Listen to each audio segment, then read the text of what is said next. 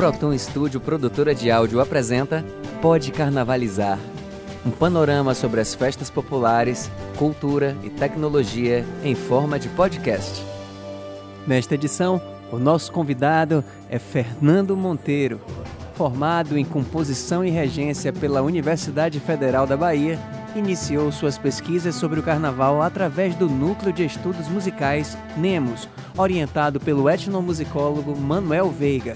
Fernando Monteiro, que está concorrendo a uma vaga no Conselho Municipal de Cultura, é uma voz importante para um novo panorama do carnaval. Eu sou Chico Gomes e agora começa a nossa entrevista. Essa edição é uma contrapartida aos subsídios pagos pelo Mapa Cultural de Salvador da Fundação Gregório de Matos, Prefeitura de Salvador, por meio da Lei de Emergência Cultural Aldir Blanc, com recursos da Secretaria Especial da Cultura, Ministério do Turismo, Governo Federal. Olá, gente, mais uma edição do nosso querido podcast Pode Carnavalizar, hoje com o Fernando Monteiro, eu queria mandar esse abraço para ele aqui, meu velho. Muito obrigado hoje por ter aceitado fazer essa, essa entrevista conosco um dia de domingo, mas que vai ser bacana porque é realmente importante a gente ter várias visões sobre o nosso querido Carnaval de Salvador. Boa noite, meu velho. Boa noite. Prazer estar aqui, ainda mais para falar de carnaval, né? Meu velho, eu quero sempre deixar todo mundo aqui à vontade e eu sempre começo com uma pergunta para quebrar o gelo. E a pergunta é: como é que você entrou no Carnaval de Salvador? Como é que você. É, como é que essa festa faz parte de você? Como é que tudo começou? Rapaz, eu acho que é pelos braços dos pais mesmo, né? Levando lá para a avenida, eu me lembro de uma cena, eu guri, é, acho que a primeira cena que eu, que eu lembro assim do carnaval é isso, é um bloco, provavelmente era o Eva, aquelas mamães sacodes amarelas para cima, aquela, aquele monte de gente grande vindo no sentido contrário e eu desesperado. E naquela época não tinha organização, é, como é hoje, carros passavam, tal, ficavam do lado, não sei o quê.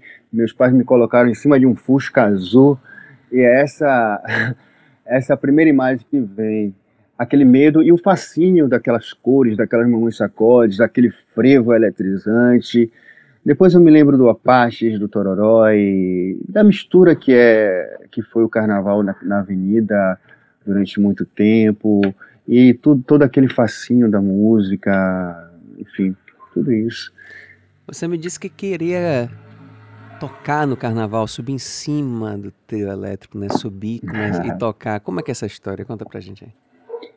Bom, eu sou músico, né? É, eu sou músico graças ao carnaval, porque eu sempre tive essa vontade de tocar, é, de, de, subir no trio, coisa de qualquer criança, assim, a maioria das crianças de Salvador queria de alguma, de alguma maneira estar ali em cima do trio. Quem e quando passava aquele. Exatamente. Quando passava aqueles trios elétricos, pô, a gente tinha aquela vontade e tal. É, aconteceu que no carnaval de 88, se eu não me engano, o trio, a banda do trio elétrico Tapajós foi ensaiar na escolinha que eu estudava do lado do meu prédio, aqui no bairro da Federação.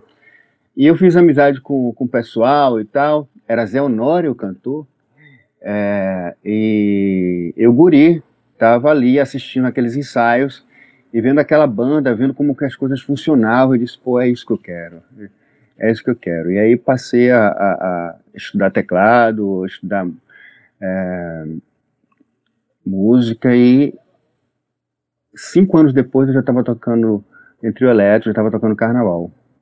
Que maravilha! Hoje você fala além, fala para além do músico, você fala também como estudioso, como um pesquisador. Fala um pouquinho como é que é a sua o seu objeto de pesquisa? Como é que o carnaval se tornou seu objeto de pesquisa? Por essa paixão, assim, né? É, é um quebra-cabeça gostoso, assim. Eu, eu acho que o esqueleto, a espinha dorsal da minha vida, ela está diretamente relacionada ao carnaval, né? É, carnavalesco, fulião, o músico. É, trabalhei com os blocos de carnaval durante algum tempo, né? E Enfim, na Universidade Federal da Bahia, quando eu entrei no curso de composição, é, em 2004 eu entrei para um grupo de pesquisa chamado NEMOS, que é o Núcleo de, de Estudos Musicais. É, o orientador era o Manuel Veiga, nosso querido Manuel Veiga, uma pessoa maravilhosa. E na área de etnomusicologia eu passei a contribuir com a música do carnaval a partir da invenção do trio elétrico, né, é, que em verdade a gente só pôde realmente estudar por conta de, de, uma série de fatores a partir de 60, da década de 60, né, os fonogramas, os primeiros fonogramas de, de, de, de carnaval, enfim. E foi isso. A partir de 2004, na iniciação, é, iniciação científica dentro da UFBA. Então você já, é, já trabalhou em, em, cima dessa questão do trio elétrico, do surgimento do trio elétrico, e, essas, e essa mudança ao longo do tempo já foi objeto de estudo seu também? Como é? A mudança Desculpa. do carnaval ao longo do tempo foi objeto de estudo também de, de, de da sua pesquisa? Sem dúvida, sem dúvida, porque é, ela está totalmente é, a música do carnaval ela está totalmente relacionada às mudanças do carnaval né? mudanças sonoras, a mudança do próprio trio elétrico, né, contribuiu bastante para a mudança né, do, da música em cima do trio, né, a partir ali da, do final da década de 70, foi a, talvez a maior revolução, né, quando traz os montes, ele, ele, eles vêm com uma nova tecnologia, com, com a banda, então banda Scorpions, né? E o trio elétrico ele passa a ser só aquela parte de cima e, e, e a, as bandas de trio começam a ser uma banda no formato pop, né? Então, é, todas essas mudanças no carnaval, elas são bastante significativas e foram bastante estudadas também, não só por mim, são vários. Muita gente estuda sobre isso e é um tema bastante interessante e que precisa de muitos, muitos outros estudos. Uhum. Eu me lembro que os trios né, antes desse Traz os Montes, ele, eles eram trios onde você tinha as laterais, onde o pessoal Isso. da percussão tocava, em cima você ficava os, os instrumentos de corda. Isso. E aí depois de um tempo, aí como é que conta essa história? Aí como é que foi essa a, o, o, microfone em cima, o, o, o Moraes Moreira, saudoso Moraes Moreira, que foi o primeiro cantor de trio. Como é que é essa história? Conta pra gente melhor aí, só pra gente ambientar aqui. É, o, os trios elétricos, né, eles até, sei lá, final da década de 60, já início da década de 70, eles já começam a ter, a, a, a melhorar o som, né, através do Orlando Tapajós, é, o seu Orlando, um grande inovador do trio, Fernando, e que segurou. Oi. Aumenta, é, levanta um pouquinho, porque está com o seu rosto cortado aí. Pronto, agora. Pronto? Beleza, pode continuar. Então, o senhor Orlando segurou muito a peteca durante algum tempo, e que, inclusive, o, o trio do Osmar deixou de sair, é, o, o, luto de seu Osmar, e ele inovou bastante, né? Para a gente resumir um pouquinho, porque é uma história muito grande, lá na década de 70 você é, tem essa, essas inovações do trio elétrico Tapajós, você tem Os aí... amplificadores transistorizados, né? Deixam de ser a isso. válvula, pesadões. Isso, mas isso depois, né? Ainda depois. Aí, né? aí você tem os novos baianos, né, que vêm para cá para o carnaval e começam a trazer uma, uma, nova tecnologia com os PAs e tal. Sim. É, Moraes Moreira, é, ele entra no, no, no Dodô Asmar, isso, isso, esse, todo esse, esse, esse é, essas movimentações no carnaval, elas, elas trazem várias mudanças, né? Porque essa galera já vem de, de outros movimentos musicais e quando chega aqui no carnaval começa a forjar uma, uma, outra, uma outra sonoridade musical que força com que o trio elétrico se, se renove, se inove também, né? Diz a história que o Moraes Moreira é o primeiro cantor de trio elétrico. Alguns contestam e tal, e isso faz parte da história. Deixemos isso dessa forma. Não, a, é... além das querelas que podem haver em, em torno do é. primeiro ou não, quem seriam os outros candidatos? Não, é, tem muita gente que diz aí, é, alguns outros é o Jorge Time diz, tem outros cantores, mas o, o, fato é que antigamente o carnaval, ele, o trio elétrico, ele tinha locutor de trio. Sim. Né? O, o locutor de trio. E era o dono, Porque, né? Na maioria das vezes, sim. Então, é, a, a música era totalmente, praticamente tudo era, era instrumental. Quando parava aqui a colar, o, locutor de trio saudava um outro trio elétrico, saudava um afoxé, saudava o povo, saudava um político, enfim, fazia toda essa, essa, essa coisa do, do, do da diplomacia do carnaval. Era né? quase uma transmissão de rádio aos moldes de uma transmissão de rádio, pois né? é, cara, é mais Bacana, ou menos por aí. Bacana, não por sabia. aí. Eu, eu não sabia que era tão assim. Eu sabia que tinha os locutores, que normalmente eram os donos, mas essa coisa aí é bacana, gostei de saber disso aí. É, inclusive todo o trio elétrico também tinha sua saudação musical, né? É, e era bastante bonito. É, tem algum, o, o trio elétrico do Armar gravou a sua saudação, Paraná, tem o Marajós Paraná, também Paraná, gravou. É essa? É, tem algumas saudações, inclusive o, o, o, a introdução de, de Chame Gente é uma saudação, né? É, né? É, o Marajós, o Tapajós tinha sua saudação também. Era a vinheta. É, era uma vinhetinha. que bacana. Então eles se basearam basicamente na questão do rádio, né? Na experiência do rádio para poder fazer talvez, sua apresentação na rua. Olha que bacana. Talvez sim, talvez. E aí o que foi que aconteceu? É, nos intervalos dessa locução de trio, quando o trio parava, o, o Moraes já no Dodô Asmar ali ele pegava o microfone, falava uma coisa que ia colar, e, e, a banda começava a tocar, ele às vezes cantava em cima, porque as bandas faziam versão instrumental de músicas que, que, que eram sucesso. Então, por exemplo, ele tá de olho na boutique dela, então você Ela tocava aquilo instrumental, né? E às vezes alguém chegava, pegava o microfone, lança ele perfume. tá de olho e passava pro povo e tal. Então, é isso, lança perfume, enfim, e aí é dessa forma que, que, que a coisa começa, né?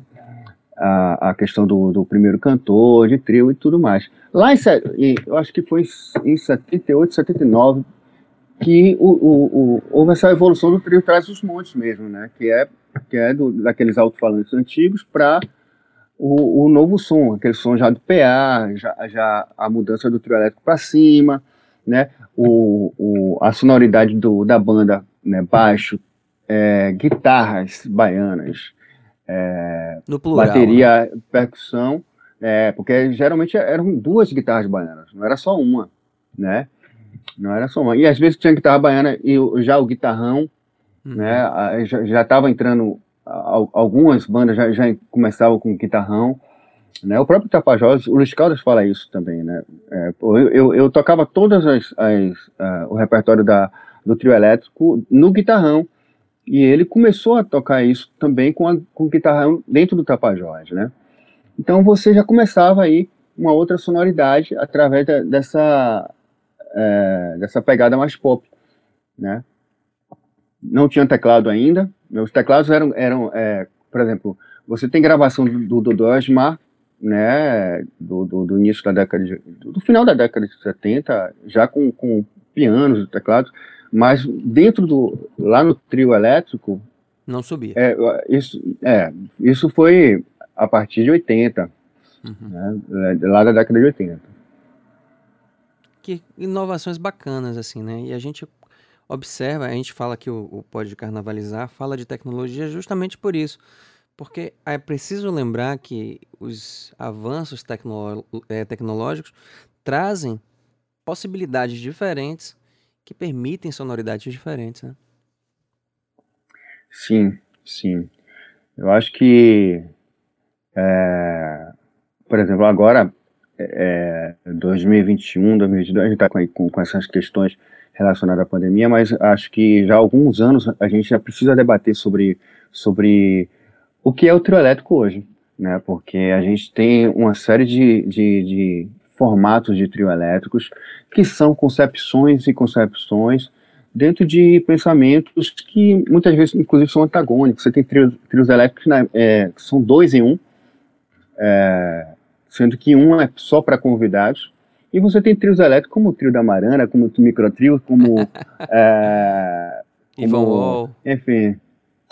É, exatamente, que são outras concepções, né? Então, e é uma maravilha, né? E, e, enfim, e a gente tem que debater sobre essas questões, sobre questões de espaço, por exemplo, é, se é necessário mesmo um, um, um, um trio elétrico grande é, desse, desta forma, enfim, até que ponto isso é, é interessante para o carnaval, até do, do, ponto de vista de público mesmo, né? Quando você vê o, o, o trio o, da, da banda Baiana Assista carregando milhares de pessoas, né?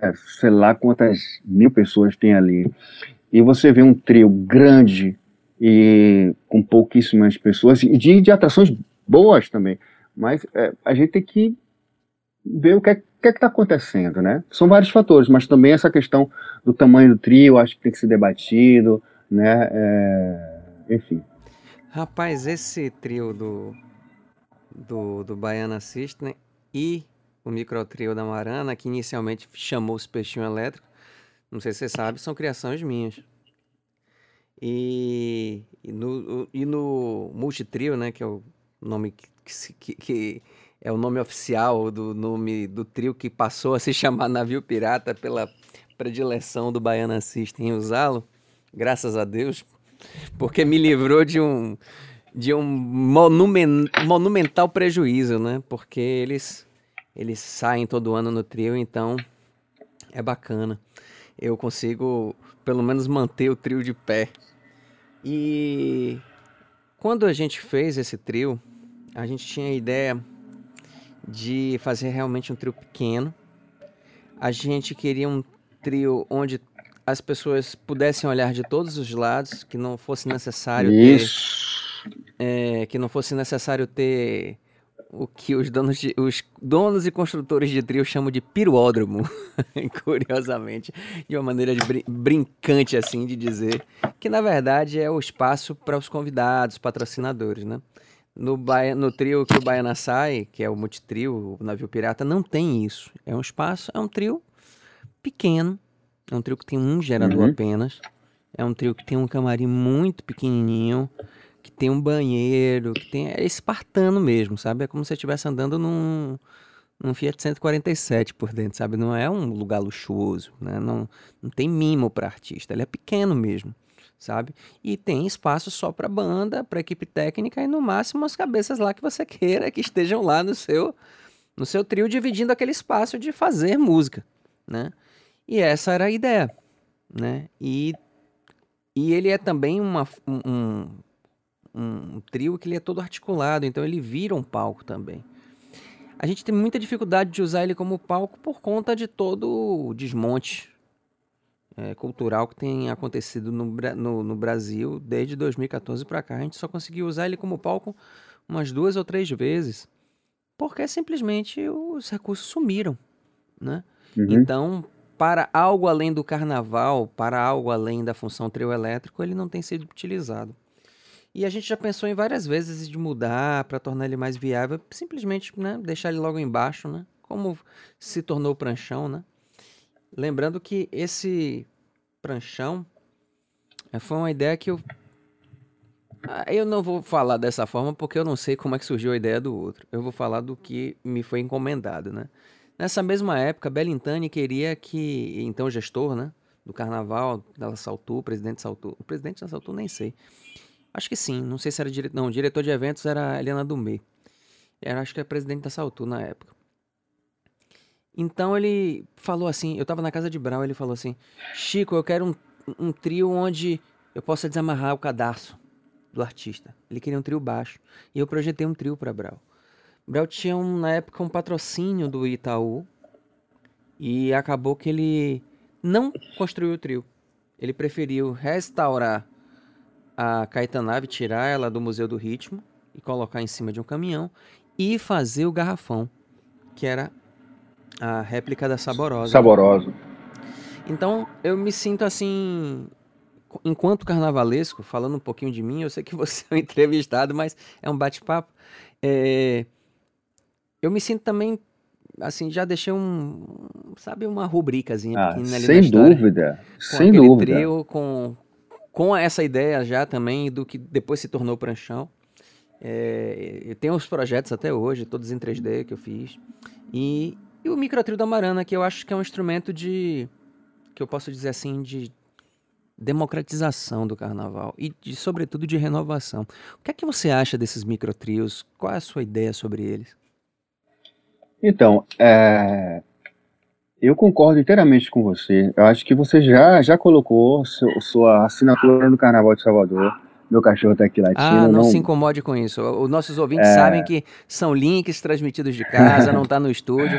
É, é- é isso aí, a internet Maravilha. é isso aí. Vamos nessa.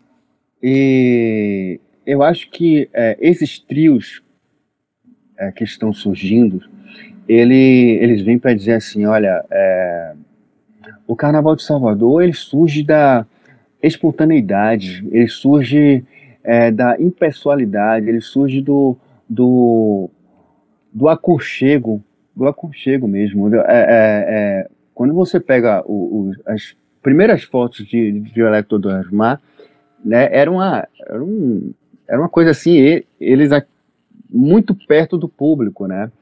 O frevo, O- trio, povo, povo, frevo o trio.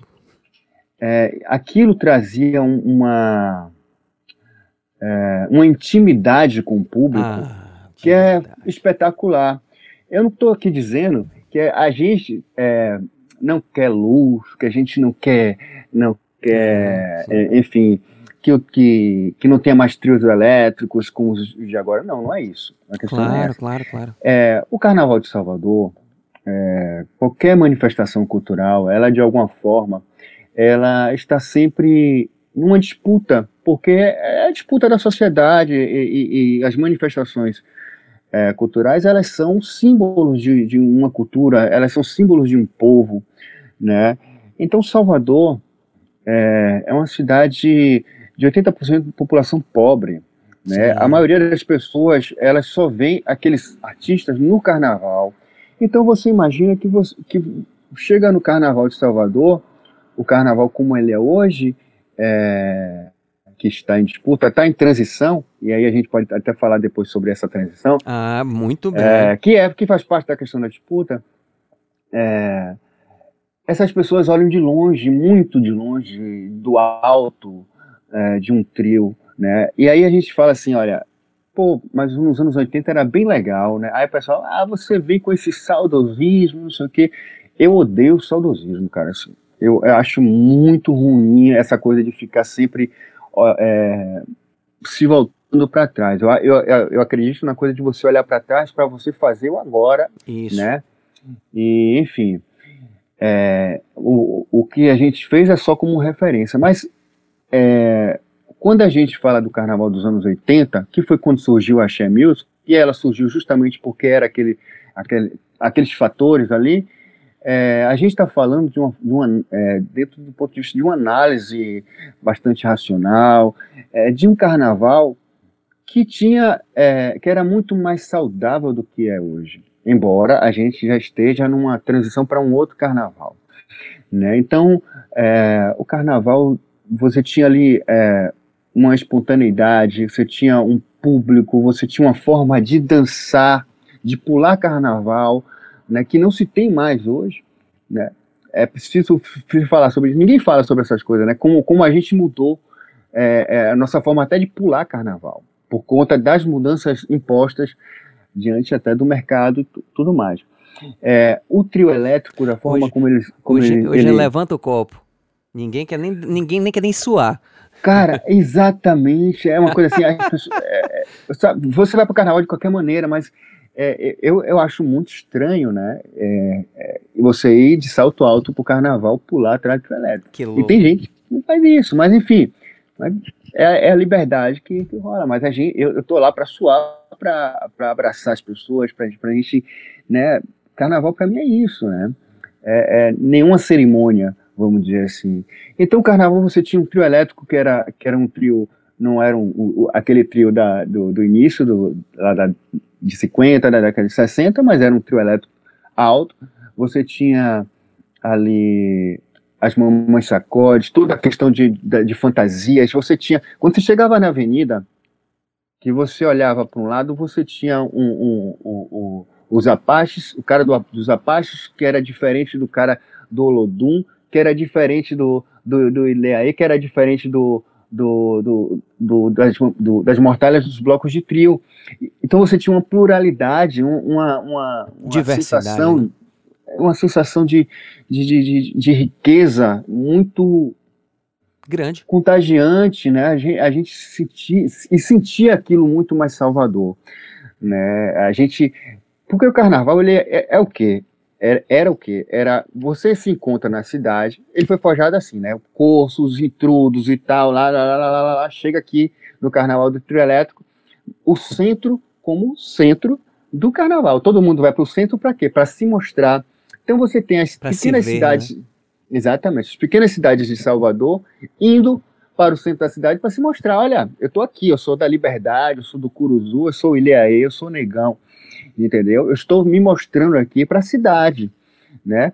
Você tinha os blocos de trio, você é, o, bacana, os Apaches de Tororó. Legal isso. Isso é, é, todo mundo queria se mostrar e era lindo é de mesmo, se ver. É isso mesmo. E a tá Praça Castro em palavras, bem, era muito bem, muito bem. disso tudo, né? É, era, a Praça Castro Alves era o centro do centro é, do Carnaval. Era por isso que o Carnaval fervia ali, né? E, e, e era uma outra forma também. É, é, Salvador era de uma outra forma. Então, falando, já falando voltando para a questão do saudosismo, o pessoal fala assim: ah, por que a Praça Castro Alves? Não tem como você fazer a Praça Castro Alves mais como era antigamente, porque Salvador mudou. Né? Mudou. Né? Antigamente, você, o centro financeiro de Salvador era, era no, no comércio. É, você um misto de centro com comércio, né? É. Milhares de pessoas trabalhando naquela região ali, Baixo Sapateiro, Barroquinha. Então, Avenida 7. a gente é, Fundação tudo, é, Politécnica. É, terminava ali na Praça Castro Alves, né? Ali era o centro de, de, de, de tudo, onde as, as pessoas escolas. se encontravam.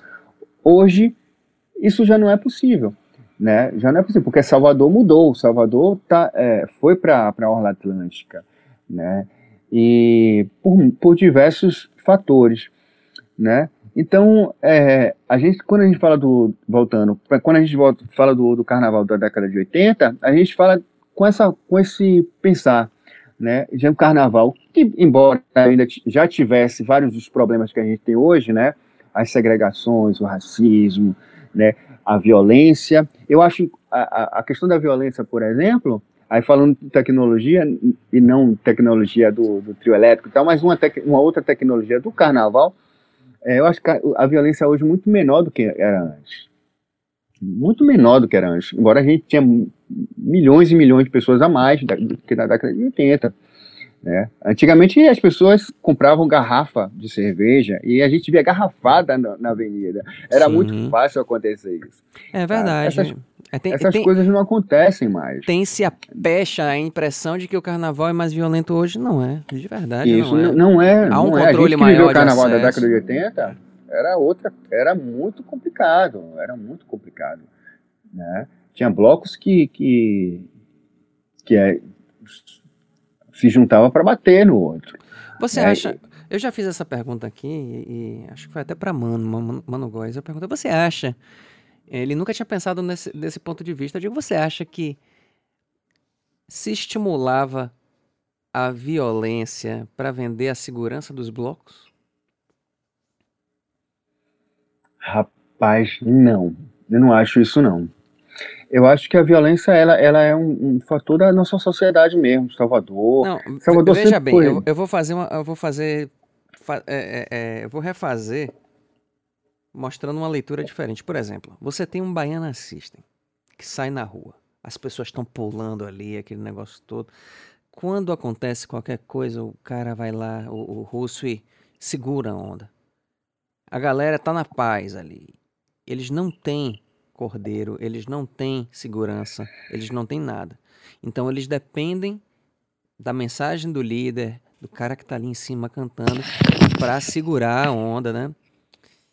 E só que, por exemplo, é, pô, aí fica feio também eu chegar e estar tá fazendo essa acusação. Não, não é uma acusação, tá? Mas aí você tem um, um, outro tipo de bloco onde o cara sabe que vai ter madeirada, que já tem aquela tradição da madeirada, e o cara tá lá, a música tá comendo solto, o pessoal sabe que o pessoal ferveu, vai bater, vai ter murro, vai ter aquele negócio todo, e o cara tá lá, ó, se lasque, porque ele tá ali, ó, quem tá aqui do meu lado tá sendo seguro aqui pelas minhas cordas, e quem tá do lado de fora, se não aguenta, para que veio, né? Então, tem um pouco disso. Eu fico pensando, não é que isso também seja racional, mas assim, o fato de ter a corda não é, pode. É, o fato de ter a corda pode. É, como é que se diz? Fazer com que ele não se ligue, não queira é, pensar num, num, em amainar os ânimos dele naquela hora e deixar o negócio correr mesmo. E é bom, porque é ele, é, se o cara sai, se gosta de sair comigo e tá dentro da minha corda, tá, é lucro para mim. É, é, sobre esse ponto de vista, sabe? Você tem um lugar que não tem segurança e o cara vai lá e, e contorna e tenta deixar a coisa mais tranquila. Aí você tem um outro que tem essa segurança e o cara diz: opa, vamos botar aqui pra gente ser reconhecido como que arrepia mesmo e quem tá com a gente, venha com a gente. E se, se não aguenta, fique dentro da corda que a gente vende essa segurança para você. É nesse sentido que eu falo, sabe? Então, é, nesse sentido aí, é, eu sempre, sempre vi. É, é, o que, é que acontece? Como é que eu posso falar? É uma assim? suspeita, né? A gente, é, sabe, a gente sabe que, que as bandas. É, o que é que acontece? Assim, no carnaval do, da, da, década de 80, é, ainda rolava o frevo, aí tá, o galope chega como, como um, um aliado, vamos dizer assim, desse, dessa música frenética de carnaval, através de J. Morbeck, de Chiclete com Banana, etc. Né? E, e a galera vai pra cima mesmo, pular e tal. Carnaval é euforia, né? É euforia, é, é o irracional Sim. de muitas coisas, né? Então, é, as pessoas querem estar no carnaval de forma eufórica mesmo, assim. E querem, querem estar meio irracionais dentro dessa, desse, desse jogo. É, as bandas é, faziam músicas nesse sentido, sim, não tenha dúvida. É, botavam música para frente. É, eu me lembro de muita, muitos ensaios de, de, muita gente falando: não, bicho, não, banda, banda boa é banda que bota. É, Murro é banda olho. que toca pau no olho music. eu me lembro muito disso. É, não, vamos botar pau no, os pau no olho music, aquele bloco de pau no olho music, porque se não rolar briga, é porque o show não foi bom, porque o trio elétrico não foi legal. Isso, a fama. Entendeu? A fama.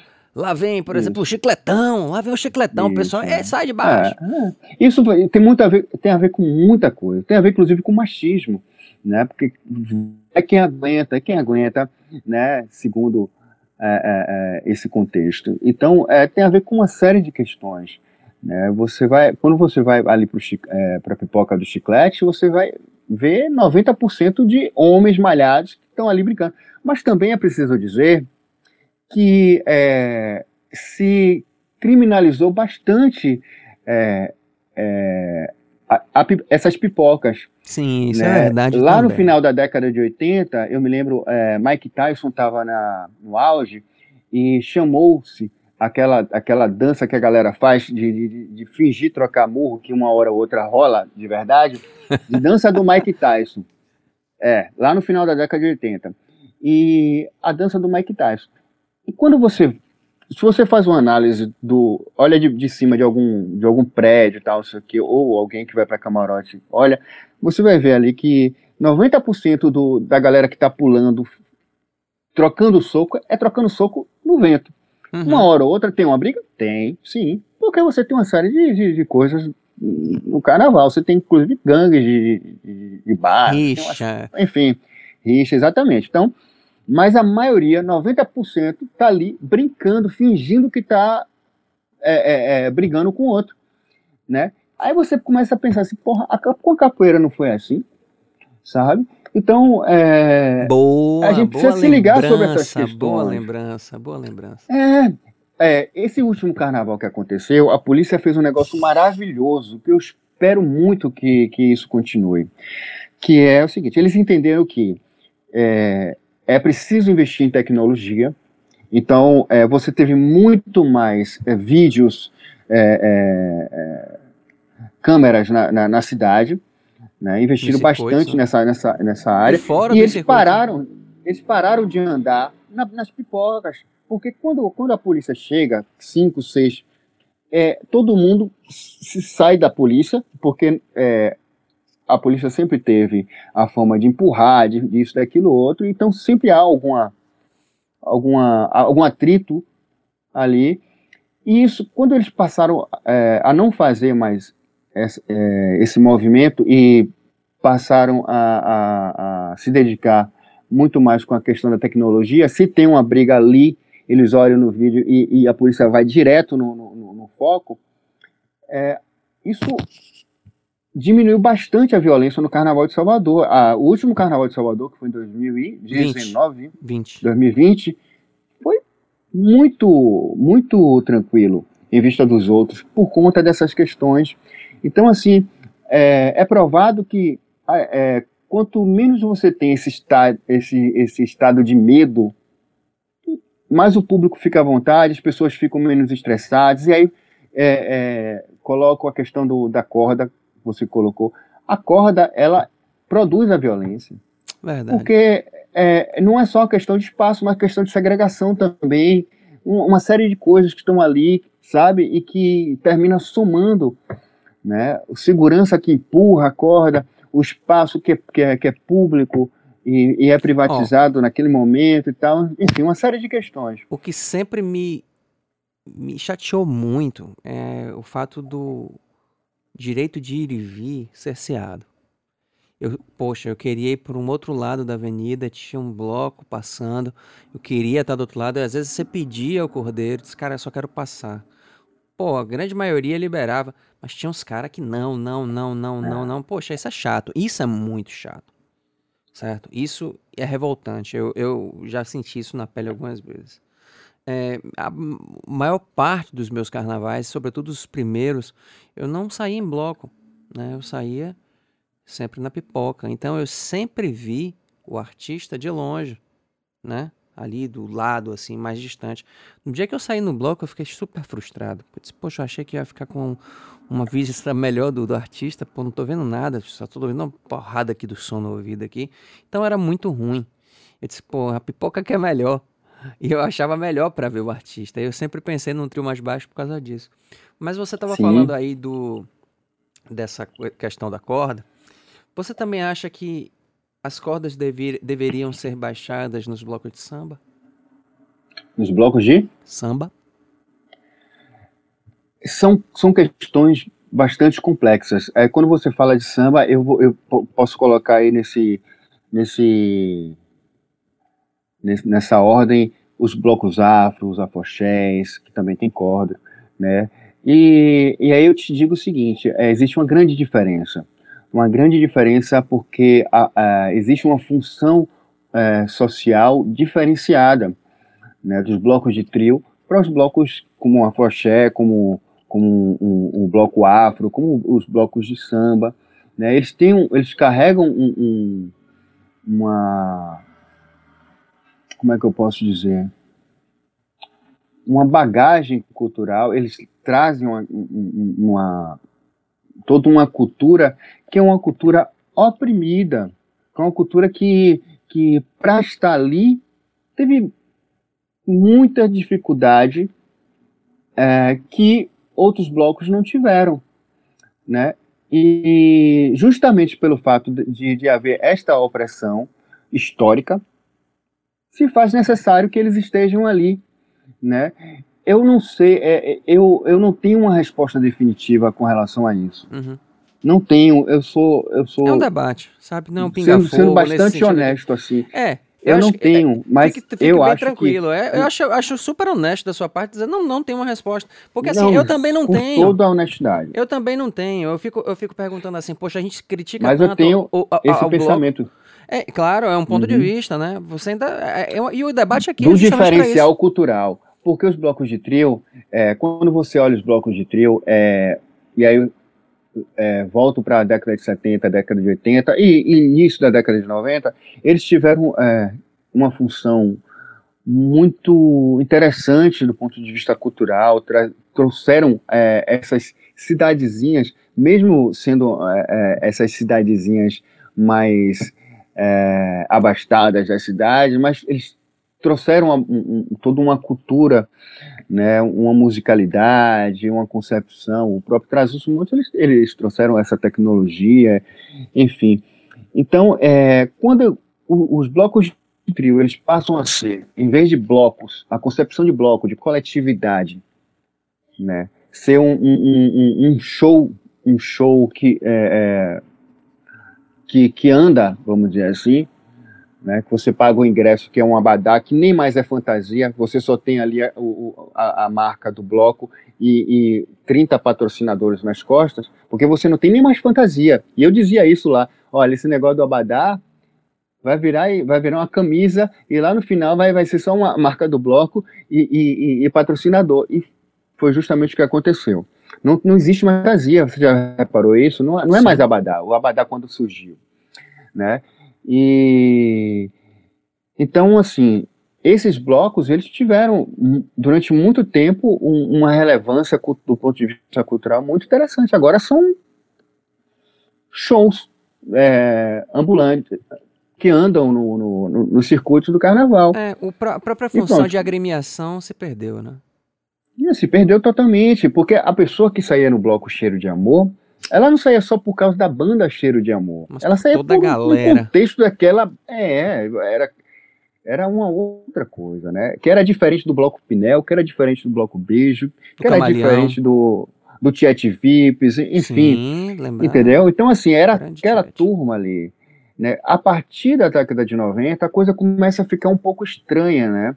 É, as próprias propostas de carnaval, que eram aquelas, aquelas fichinhas que se que se que as pessoas preenchiam para saber as questões socioeconômicas, etc.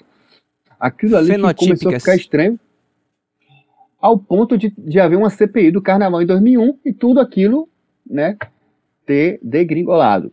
Então, é, e conta, o que conta também. Conta um pouco dessa história da CPI 2001 aí, para quem tá ouvindo pode carnavalizar.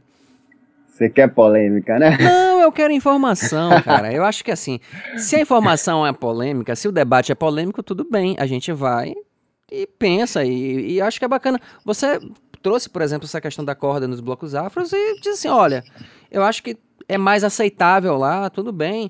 Ok, vamos pensar, porque assim, alguém pode dizer, ah, mas é hipocrisia tal. Então, assim, tem assuntos que serão espinhosos. Mas assim, eles uhum. precisam ser debatidos com seriedade, com, com de frente, né? uhum. Eu já estou pensando aqui de uma outra forma. Eu acho que para essas agremiações, só para a gente ficar ali naquele, eh, não esquecer disso, eu acho que quando você colocou sua questão aí do seu ponto de vista diferenciado, eu parei de pensar um pouquinho na questão da hipocrisia né, eu comecei a pensar no ponto de vista da reparação e eu achei interessante. É exatamente porque, de fato, isso. eles precisam, certo? Ah, eles saem com o carnaval ouro negro, mas estão lá com bloco, né, com corda. Sim, cara, mas essa galera também precisa monetizar, porque a gente sabe o quanto é caro sair no carnaval. Vai botar um trio na rua, não é barato. Vai botar uma banda. E não é rua. só a questão de, de dinheiro, monetização, mas a questão do, do, do se mostrar na sociedade, não ser invisibilizado, porque historicamente a Mas história é do carnaval isso. fez com que essa, esses esses atores é, do carnaval fossem invisibilizados. Né, os afoxés, os blocos afros, os blocos de índio, né, todos eles, curiosamente, blocos negros, foram, foram colocados à parte. Então, é, eu acho mesmo. Olha, Mas é isso, gente. A gente, a gente é precisa falar de dinheiro. A gente precisa falar só, de dinheiro com tranquilidade. Para terminar um negócio. Sabe? É, sim, precisa também. Não, e não tem nenhum problema com relação a isso, mas o que eu estou dizendo é que não é o prioritário. Entendeu? Ah, não é o não lucro, é o, o, lucro, o lucro, né? A gente está falando que o lucro é. não é prioritário, mas o dinheiro sim para viabilizar.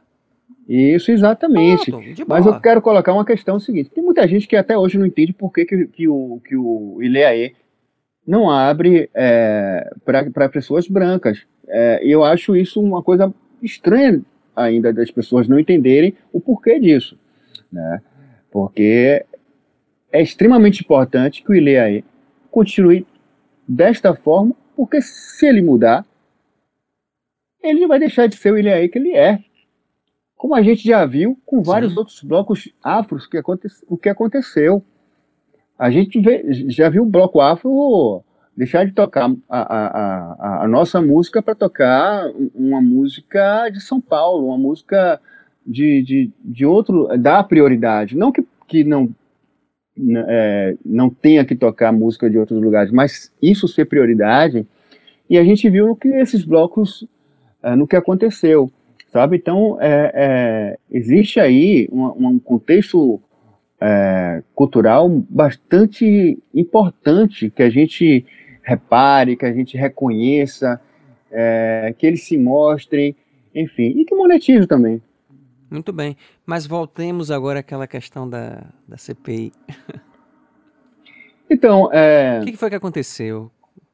Na década de 90, quando os blocos, é, essa, essa, essa coisa que eles chamaram, né, a profissionalização do carnaval, né, que foi para mim é,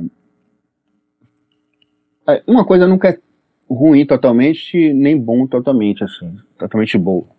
Né? É, mas a profissionalização do carnaval trouxe elementos importantes para o carnaval, mas é, acabou com, com o que eu acho que é o mais importante do carnaval de Salvador, que é a espontaneidade. Né? É, você vê o poder público ele, ele entrando com mais força dentro do carnaval, dominando tudo, né? A partir disso, você tem uma, uma padronização do carnaval de todas as maneiras possíveis, de, de, de todas as formas.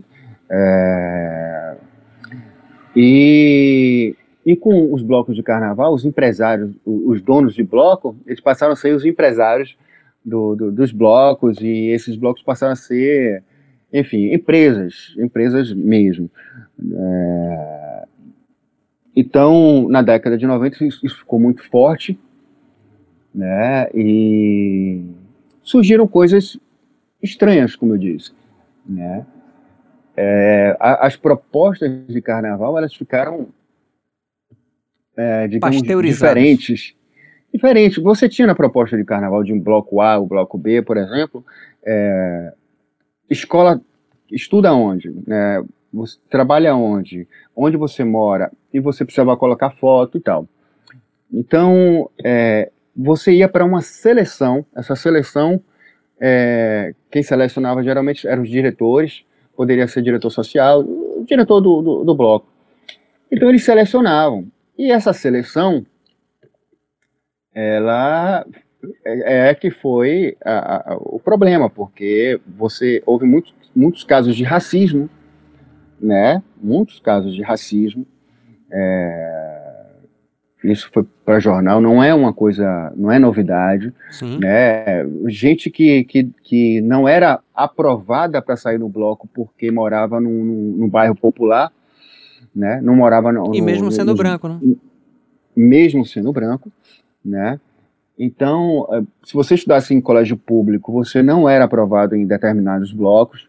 Isso ficou de uma forma tão tácita forte que uh, eu me lembro muito bem assim uh, acho que foi o Carnaval de 2000 uh, é, o Fantástico fez uma matéria hum.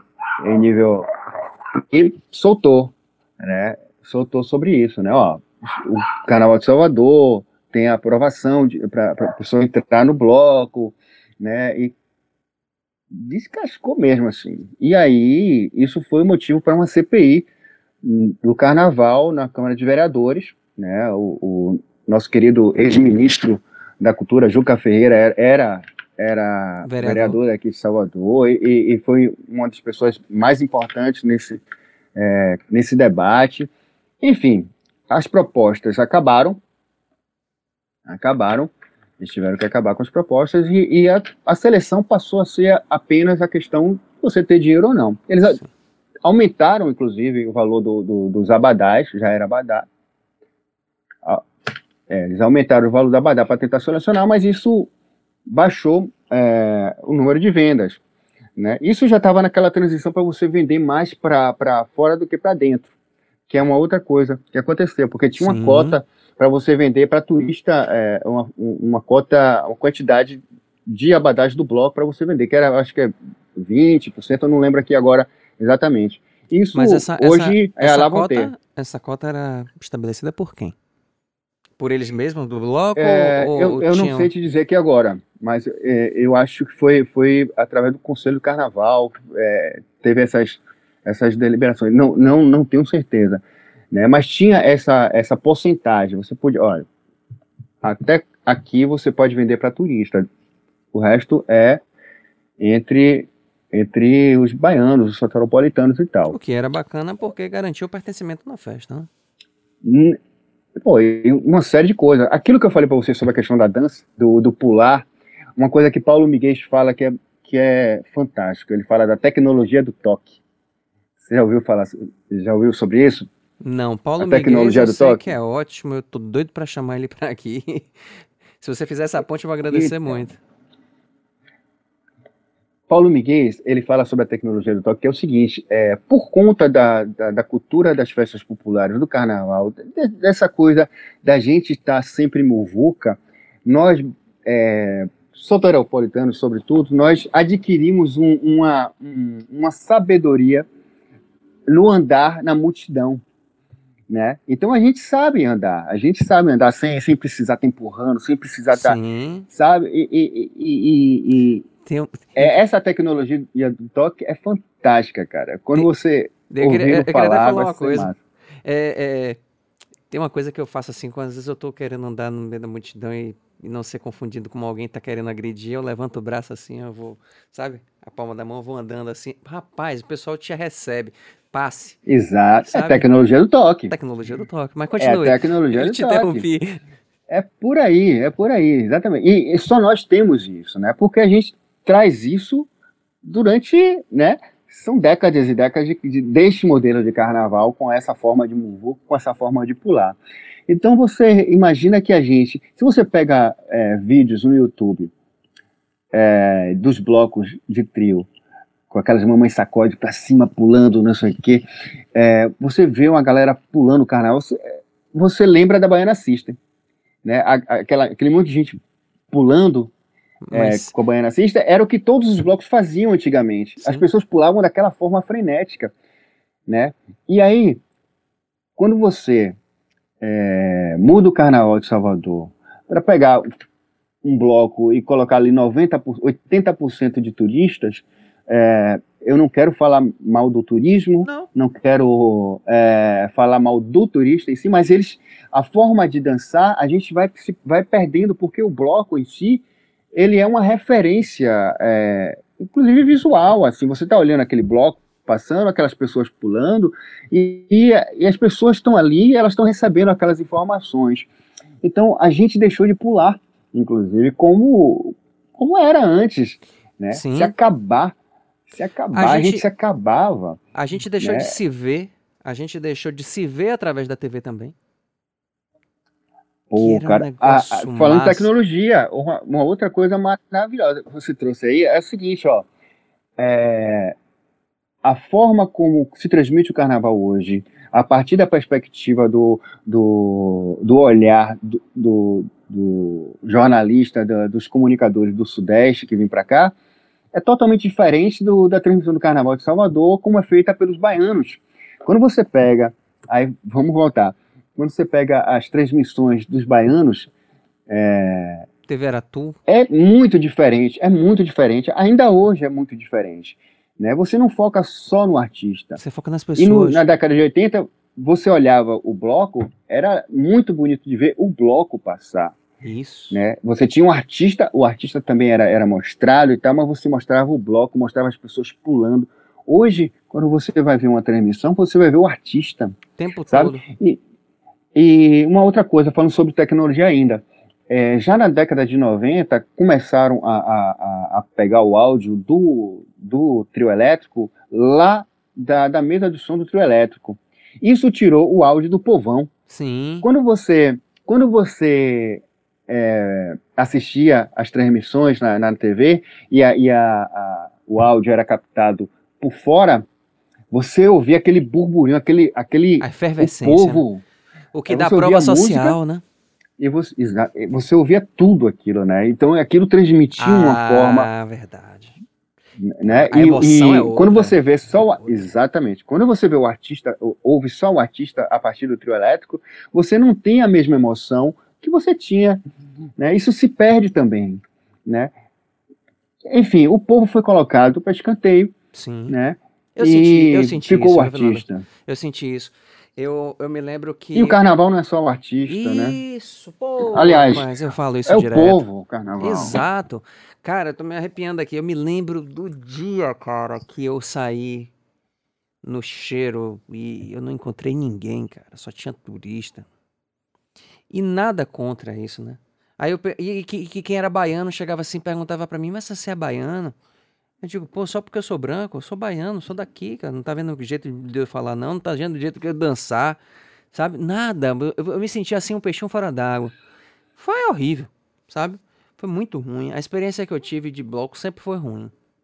E, mas assim, eu sei que existiram blocos bacanas, sabe? E eu sei também até que ponto o bloco foi Sim. bacana. Eu sinto falta, eu quando falo isso hoje, as pessoas pensam no bloco como se fosse uma heresia. Eu digo, gente, não.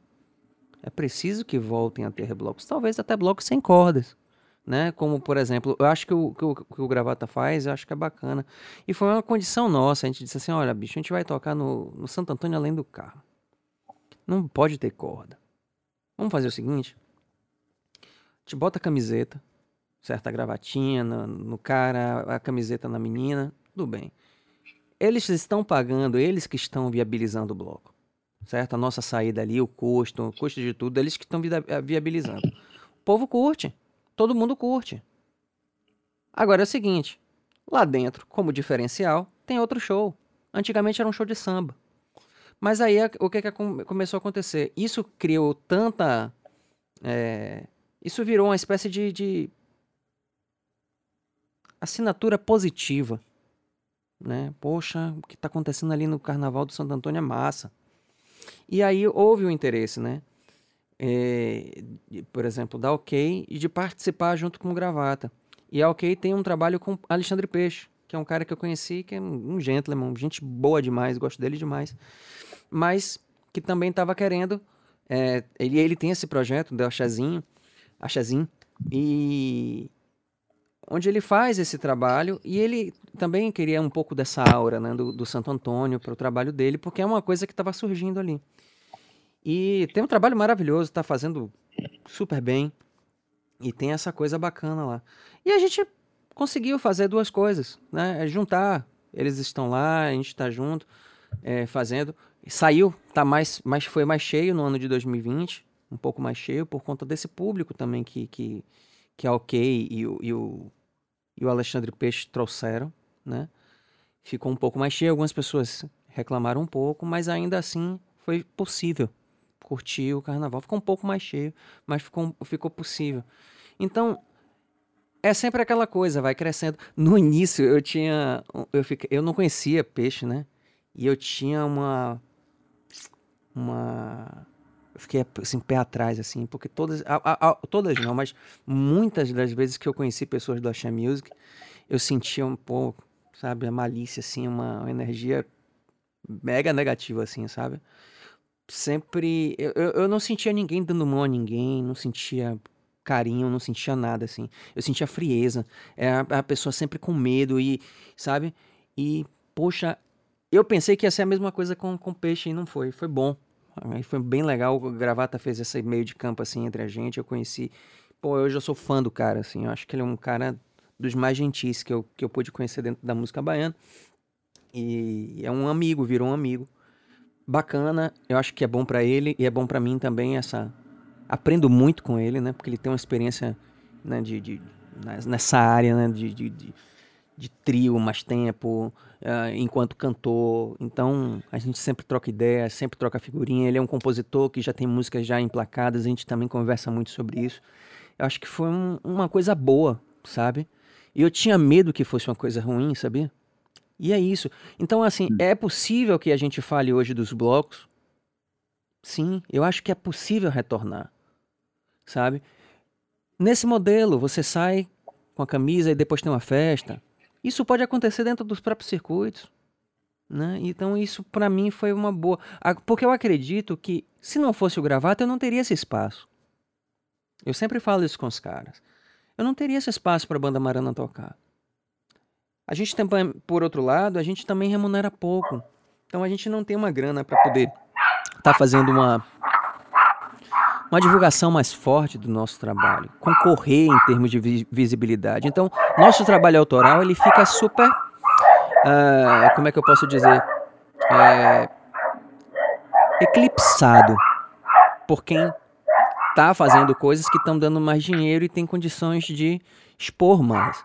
Né? Música em rádio, uma promoção melhor na internet, uhum. uma equipe melhor de divulgação. Tudo isso é grana, gente. Entendeu? Então a gente é. não pode olhar isso como um, uma coisa negativa. E a gente não consegue. Então, nosso trabalho autoral da Marana, quem conhece gosta, mas assim, cara, às vezes eu me sinto totalmente desconfortável de cantar uma música no meio de um show porque parece um quebra-mola. Você tá uhum. lá cantando um clássico do Axé que tá todo mundo cantando, e você vai cantar tua música que todo mundo fica assim, ó. Cri, cri, cri, cri. Derruba o show. Sabe? Aí alguém pode me dizer, ah, não, mas você tem que ter o jeito de cantar. Gente, eu não conhecia nenhum. Não conheço nenhum artista na, na história da, do, da, da música baiana que tenha chegado assim do nada, ah, vou mostrar uma música aqui. E a, essa música tinha um apoio da, da rádio, do, de estar tocando nos lugares, era lançada, as pessoas esperavam, ouviam, então aquilo ia entrando na mente das pessoas e quando você tocava no show, as pessoas, opa, conheço isso aqui, vou cantar, vou balbuciar, até o dia que aprendi uma letra, né? Uhum. Então assim, só para resumo, porque eu acabei me, alongando demais, o que a gente tem assim é uma demonização dos blocos. O que é que você acha disso? Até que ponto o bloco vale a pena ou não? Então, aí já falando da, da questão da transição que a gente tá, vem sofrendo no Carnaval de ah, Salvador. Aquilo que você começou a falar lá atrás, né? Isso. É...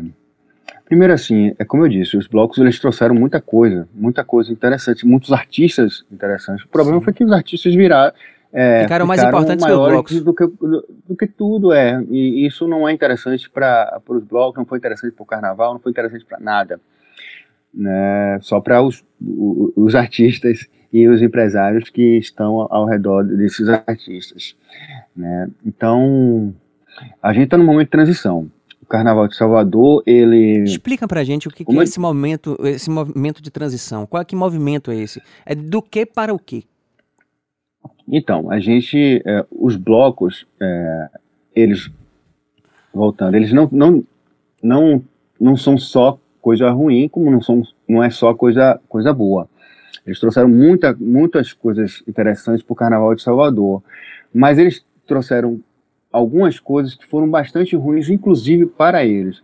Acho que essa questão da, da, da própria é, segregação do Carnaval, é, que é uma coisa que, na verdade, é uma consequência do nosso histórico da sociedade mesmo, isso foi muito ruim né? Quando isso é, não pôde acontecer é, nas cordas, nos blocos, foi aí que começou é, a, o, o, a ascensão dos camarotes. As pessoas deixaram de, de sair dos Entendi. blocos para subir nos camarotes e essa segregação aumentou, aumentou, né? É, os blocos passaram a falir, né? Porque os, os empresários de bloco os donos de bloco migraram. deixaram de fazer bloco e migraram, migraram para aquilo que estava sendo mais rentável, né? Que era o, aquela, aquele clubinho, né? Dentro do, do, do circuito do Carnaval de Salvador, né? É, eu acho, eu fico muito triste, velho. Sendo, sendo bastante sincero, eu fico muito triste quando, quando eu, eu não vejo os blocos na avenida. Eu fico muito triste quando eu vejo o, certos blocos importantes ali no circuito da Barra Ondina, quando eu vejo pela televisão, televisão ou até mesmo lá, e sem nenhuma, sem trazer nada, é só o artista, é só o artista. Não é um bloco, não é uma concepção de bloco, é aquela coisa do eu sozinho, né? O bloco do eu sozinho. A pessoa tá ali, mas sabe? Aquele abadá ali é uma coisa que não representa nada. Porque Não, antigamente. representa. antes você Representa tinha- um, um símbolo de status. é, o status de daquele diferenciação social. Tem isso, isso é chato. momento. É, você tinha uma coisa de vestir a camisa que era bastante bonito. Era, é- é- o seu bloco carnavalesco era, era seu. Era seu, seu time do coração. Você torcia por aquele bloco, sabe? Sim. Era, isso era muito E tinha Como é nas escolas de samba? E tinha competição, né? Pra ver quem saía mais Exato. bonito. Isso é Isso verdade. aí, pô. Bem lembrado. né? Você acha que isso tem Muito. como voltar? Isso deveria voltar? Eu acho que tem, eu acho que tá, tá rolando um, um movimento. Já tá rolando um movimento. Porque é o seguinte, ó. Você tem aí é, uma, uma forma de, de repopularização do carnaval através da, da- do- do- dos, dos trios para pipoca, né, que não foi uma coisa do poder público, mas uma coisa que veio do, do da pipoca, da- das pessoas, do público do Carnaval de Salvador, que já estavam cansadas daquele modelo que, que fazia com que os baianos ficassem apenas como meros espectadores. As pessoas queriam voltar atrás do trio elétrico. Né? E é muito bonito você ter, é, esse último carnaval, você ter visto trios e trios pra, para pipoca de diversos é, é, gêneros musicais, né? E, e- e as pessoas, é, ao invés de estarem do, do lado vendo a banda passar, estarem ali sem medo de, de, de, de tomar um murro na cara, porque você não tem, não estava vendo mais essa violência, porque não tem mais a corda, porque tem mais espaço por uma série de questões. É, junto a essa, é, esse, é, esse movimento de repopularização através do- dos trios para pipoca, você tem aí o- o- os blocos de bairro, que estão crescendo bastante, que, que cresceram justamente para dizer assim, olha, é, nós estamos cansados daquele modelo de carnaval midiático que está ali, aquele carnaval não nos representa mais. Então, é, você tem aí o Bloco dos Palhaços, você tem o, o de hoje a oito no Santo Antônio, você tem o, o, o, o Gravata. Gravata, você tem, você tem é, é, agora Bloco na Pituba, você tem no Nordeste de Amaralina, cara. O Nordeste de Amaralina é um carnaval, bicho. É, é, é um outro, é um carnaval ali maravilhoso, blocos e blocos ali, sabe, Tem cara? Então, assim, também. é, isso Mais tá bloquinho, surgindo. É, e tá ficando bastante forte. E as pessoas fantasiadas novamente, sabe? Sem precisar tá, tá pagando para entrar e tal, não sei o que. Isso é maravilhoso. As cores estão voltando, a- a- o lúdico está voltando, Calma, mas vamos lá. sabe?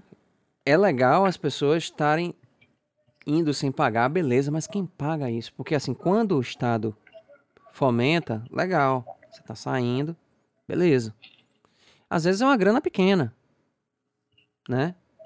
Que você não consegue, por exemplo, manter uma estrutura empresarial para você fazer seu produto crescer e se manter durante o ano. Convenhamos. Mas fica essa coisa, né? E quem é que paga? E como é que o cara também contribui com isso? Porque antes o cara era a torcida dele, mas ele ia lá pagava o carnezinho dele, não é? Então eu achava isso positivo, porque era uma forma de você viabilizar, sem necessariamente estar colocando isso no- no- na conta do contribuinte. Ou ter que ficar fazendo esses recursos de ficar chamando patrocínio o tempo todo. E aí começa todos os efeitos colaterais disso, por exemplo, a questão das cervejas. Ah, essa cerveja pode, essa cerveja não pode. Esse patrocínio aqui do banco, ah, mas não pode brigar com o do banco tal, que então o cara não quer patrocinar. Então fica aquela agonia, né? Então Uhum. fica, é preciso a gente ver assim, até que ponto a gente vai ficar realmente eh, marginalizando criminalizando o bloco. Olha, eu, É. eu vejo com muita calma, eu tenho que olhar com muita calma isso aí, porque o bloco ele não é tão ruim quanto se pensa, sabe? Isso, Agora sim, é preciso é, é- é preciso você fazer do jeito certo. Qual é o jeito certo? É para baiano? Vai ter um percentual para turista? Sabe? É para olhar essas coisas, começar a colocar outros critérios, né, que a gente possa orientar e fazer um carnaval junto com todo mundo. Eu cobrei hoje é, de, de, de Márcio é, Sampaio, que é diretor de eventos da Saltur, que assumiu o lugar de Eliana Dumê, que a gente fizesse um fórum do carnaval. E ele, poxa, a gente falou, ó, isso tá lá é dentro das nossas metas. De fazer um fórum, de se ouvir. Então, acho que esse, uma das coisas que, que eu acho que podem eh, sair desse, desse movimento aqui do, do, do Pode Carnavalizar é justamente essa reivindicação de pautas que a gente possa debater e discutir de uma forma tranquila, como está sendo feito aqui. Esse próprio material aqui, eu tenho certeza que vai ser escutado por todos esses agentes, esses atores do carnaval. Ele vai virar, um, inclusive, um, um registro histórico muito bacana. Né, do que se comentava nessa época, do que se falava de antigamente, porque todos que falaram aqui trouxeram informações valiosíssimas que muitas vezes é, não é, comparti não é compartilhado, sobretudo por pessoas que fazem parte do carnaval, que fazem o carnaval acontecer e não pensam o carnaval. E a gente está aqui pensando o carnaval. Mas eu acabei me perdendo aqui um pouquinho. Me conta aí, e aí, como é que fica? Vai ter. É, é, essa coisa precisa ser pago também. Sobre a questão do financiamento, é, assim, eu acho que a forma como a prefeitura amarra as questões de patrocinadores é, não muito democráticas, né? não muito interessantes. Como é que poderia ficar é, melhor? Eu acho que, que é preciso viabilizar que, que os patrocinadores possam é, patrocinar diretamente artistas, é, é, trios, sabe? Os, os blocos. Como isso já aconteceu de alguma forma, né? É, é, isso foi muito mais fácil há um tempo atrás. Né? A forma como está sendo feito no Carnaval de Salvador está muito ruim, está muito amarrado. E a prefeitura fica com, com tudo e ela diz, e, e, e o patrocinador que ganha é, o, o, melhor, o melhor espaço, é, ele diz o que é que ele quer e o que é que ele não quer. Não pode ser dessa maneira, porque os artistas, os trios elétricos, eles precisam ter seus financiamentos sabe? E você não pode dizer, olha, é, eu só financio o carnaval se é, é, os trios só tiverem. Não pode ser dessa maneira assim. É, tem não que haver... gerência nem sobre os trios. Eles não têm essa. Né? É, não, é, é, o que acontece é, o que o, o, outro patrocinador, que não é o Master, fica acanhado. Né? Por exemplo, tem, tem às vezes você rola um patrocínio do, Completamente, exemplo, do Itaú, porque mas um, o Bradesco pode fazer. Isso é um mercado, sabe? né? É, mas uhum. assim, é com as cervejas fica complicado. Fica complicado, assim, o cara disse, poxa, mas eu vou, tipo, colocar. O carnaval é do Itaú, eu vou colocar meu banco aqui, sabe? Então o cara só cai também naquele patrocinador, o patrocinador só cai no cara, no artista que já é conhecido, que tem um público, aquele negócio e tal. Sim, e aí sim. a gente cria um outro problema, que é o problema da renovação, que você não consegue. É, assim, é sufocado financeiramente. Eu vivo é, isso na pele. O próprio modelo do carnaval, como ele está, ele é sufo sufocante. Sufocante, né? Ele está ele tá, é, dentro de um modelo que já foi, cara. A gente está, como eu te disse, está numa transição e é, e é possível que é, até certos, certos debates que a gente está fazendo aqui, é, lá na frente não sejam tão importantes, porque existe um, um, um, uma, acontecimentos rolando na cidade que podem vir a impor uma forma de carnaval que é, seja um pouco diferente, sabe? Tipo. É, talvez não seja tão interessante, é, seja mais interessante para as pessoas pularem atrás do. É, irem atrás do, do, do de blocos no, no, no, no, bairro, do que ir atrás de um, de um mega trio elétrico, né, com 50, 50 metros de altura e, e, e enfim milionário, né? Acho que, que, que é preciso que a gente pense também uma forma de democratizar a partir daquilo que eu falei, que é a questão dos, dos da forma como a gente vê os equipamentos é, do carnaval. O trio elétrico, ele, é, da forma como ele está, é bastante caro. É, isso é, acabou inviável, com as micaretas. Cara. Isso inviável. acabou com as micaretas de carnaval, com, com, com, as micaretas no interior, porque você, eles são grandes, grandes, são, são caros, né? É, isso está acabando com o nosso carnaval. São sabe? Está acabando com o nosso carnaval. Isso... Então, assim, eu acho que, que, que, que, a forma como, como os trios, esses novos trios estão chegando, é, volto a dizer, o trio, o, o, o, trio que, você, que vocês idealizaram, né, que, que o Baiana System usa, o trio da Marana, o microtrio, essa nova concepção de, carna, de, de trio elétrico, é, o furdunço, o furdunço é nada mais, nada menos que é, a prefeitura fez um, um, negócio inteligente. Eles pegaram esses, todos os movimentos que estão acontecendo na cidade, né? É, aquele triozinho do Fred Menendez, é, o microtrio, a Marana, todos esses, esses, esses pequenos movimentos pela cidade e colocou num circuito num dia tal. Veja, cara, como aquela festa que não está é, atrelada, tão amarrada ao mercado, como ela flui, cara. E Inclusive fluiu, do ponto de vista musical. Fluiu tanto, né? cara, fluiu tanto que chegou no momento que houve uma pressão enorme de artistas já consagrados participarem do Furduns. Pois é, né? A gente se sente representado né? É, é, você vê gente com um macionilho ali, você ouvir músicas que você não ouve do carnaval, porque no carnaval você tem que tocar determinadas músicas que estão no mercado, mas é, ali você está muito mais solto para tocar músicas que são do nosso contexto, contexto musical, né? Você falou assim, ah, porque a, a, é, é muito complicado para mim que, que a, a, a, minha banda que é uma, uma banda que está aí se mostrando, querendo se mostrar no mercado, para muito mais gente, colocar uma música nova e tal, não sei o quê.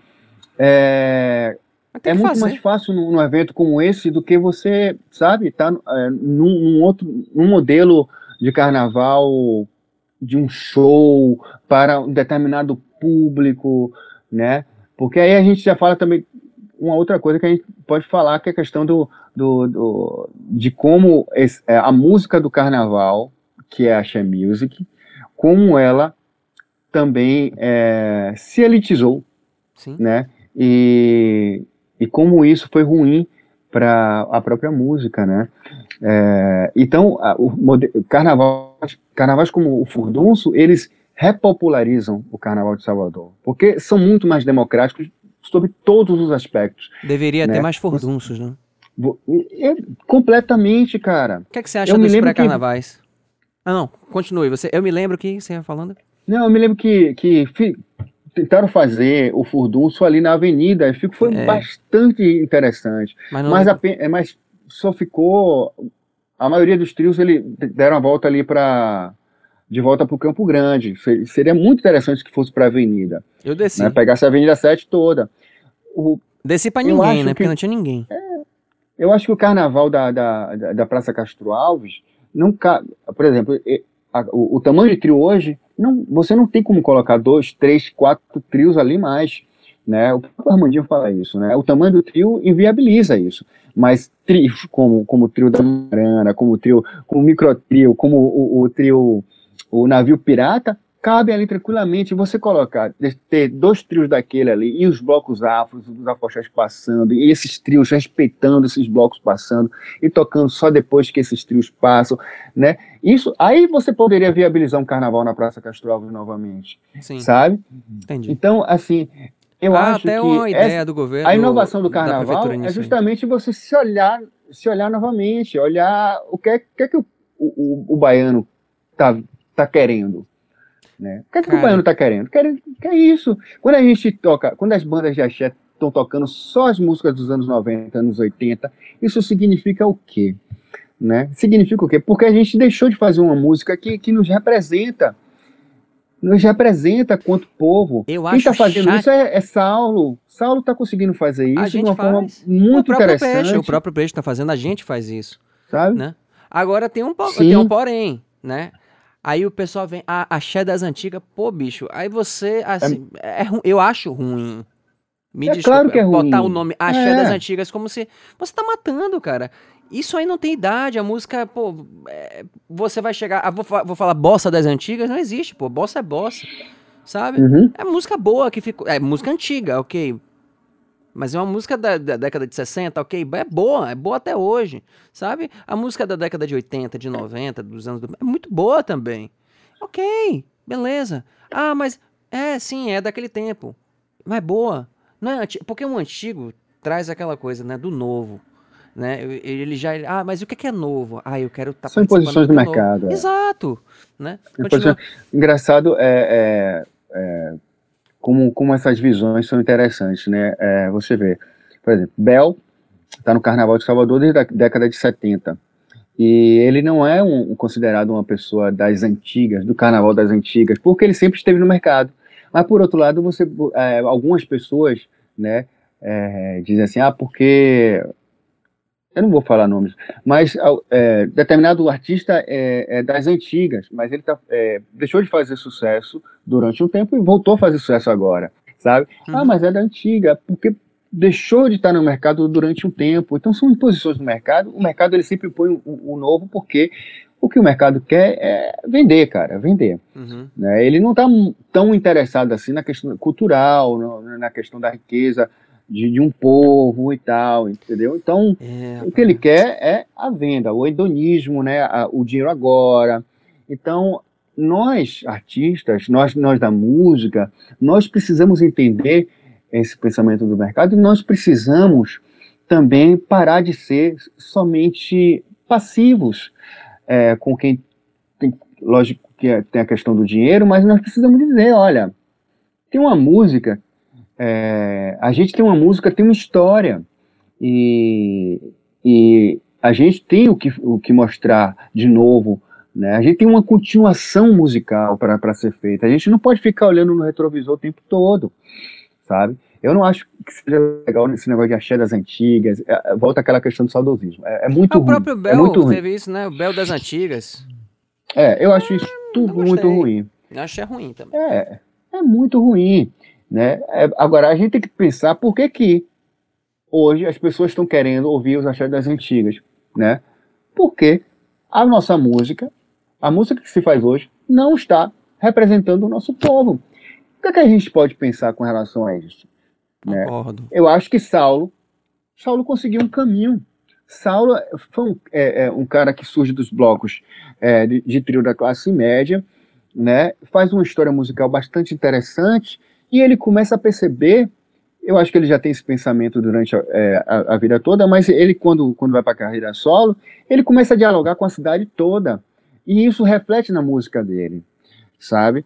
É, ele fala coisas da Bahia que ninguém mais fala, coisa de Salvador. Aquele negócio que eu falei para você do carnaval, da gente se ver, das cidadezinhas se encontrarem no centro de Salvador para se olhar. Olha, eu tô aqui, eu sou isso aqui.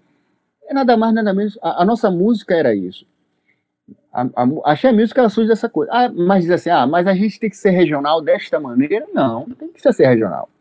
Não precisa ficar falando de Salvador, falar do mercado modelo, falar de tudo certo na Bahia, coisa. Não precisa Tá? Mas a gente precisa ter uma, uma originalidade, um, um, uma sonoridade que é nossa. A gente não pode estar pasteurizando uma música e tocando uma música porque o mercado paulista quer. Porque nós somos diferentes dos paulistas e a gente não, não pode ficar é, é, é, vestindo uma roupa que o, o, o pessoal do Sudeste quer que a gente vista. A gente tem que Sim. vestir a nossa roupa. Por isso que eu acho que massa, como, os caras do, do, dos anos 80 chegaram no, no Chacrinha, a banda Reflexo, quando chega no Chacrinha tocando aquele, aquele samba reggae, gru, é, é, arrastado. Aí o pessoal fala, ah, groove arrastado, mas o samba reggae, quando ele chega, é um sené, sené, sené, du, du, du, com aquela bateria, bateria eletrônica, aquilo, e aqueles caras com aquela calça, aquelas calças coloridas, daquela forma dançando com aqueles cabelos, era tudo diferente. Aí chega nos anos 90, todo mundo quer se adequar ao mercado é, do Sudeste, se vestir, e, e, inclusive falar, gravar músicas gra com, com palavras com sotaque paulista, cara. Tem muita gente que fala é, com, com E fechado. Eu já vi muita gravação com E fechado. É, de gente que fala com E aberto é, normalmente. E perdem justamente entendeu? a graça do nosso DNA, né? É, exatamente. Aí o Saulo, ele, ele, ele dialoga com os blocos afros, dialoga com os afoxés, e o Saulo consegue tocar na Liberdade, o Sim. Saulo consegue tocar na Pituba, ele consegue tocar é, em Guarajuba, no, a, a, em Vila tá do Atlântico. fácil nem pra ele. Toca em todo que é lugar. Isso ele digo. Entendeu? Pra, nem é, pra ele tá fácil.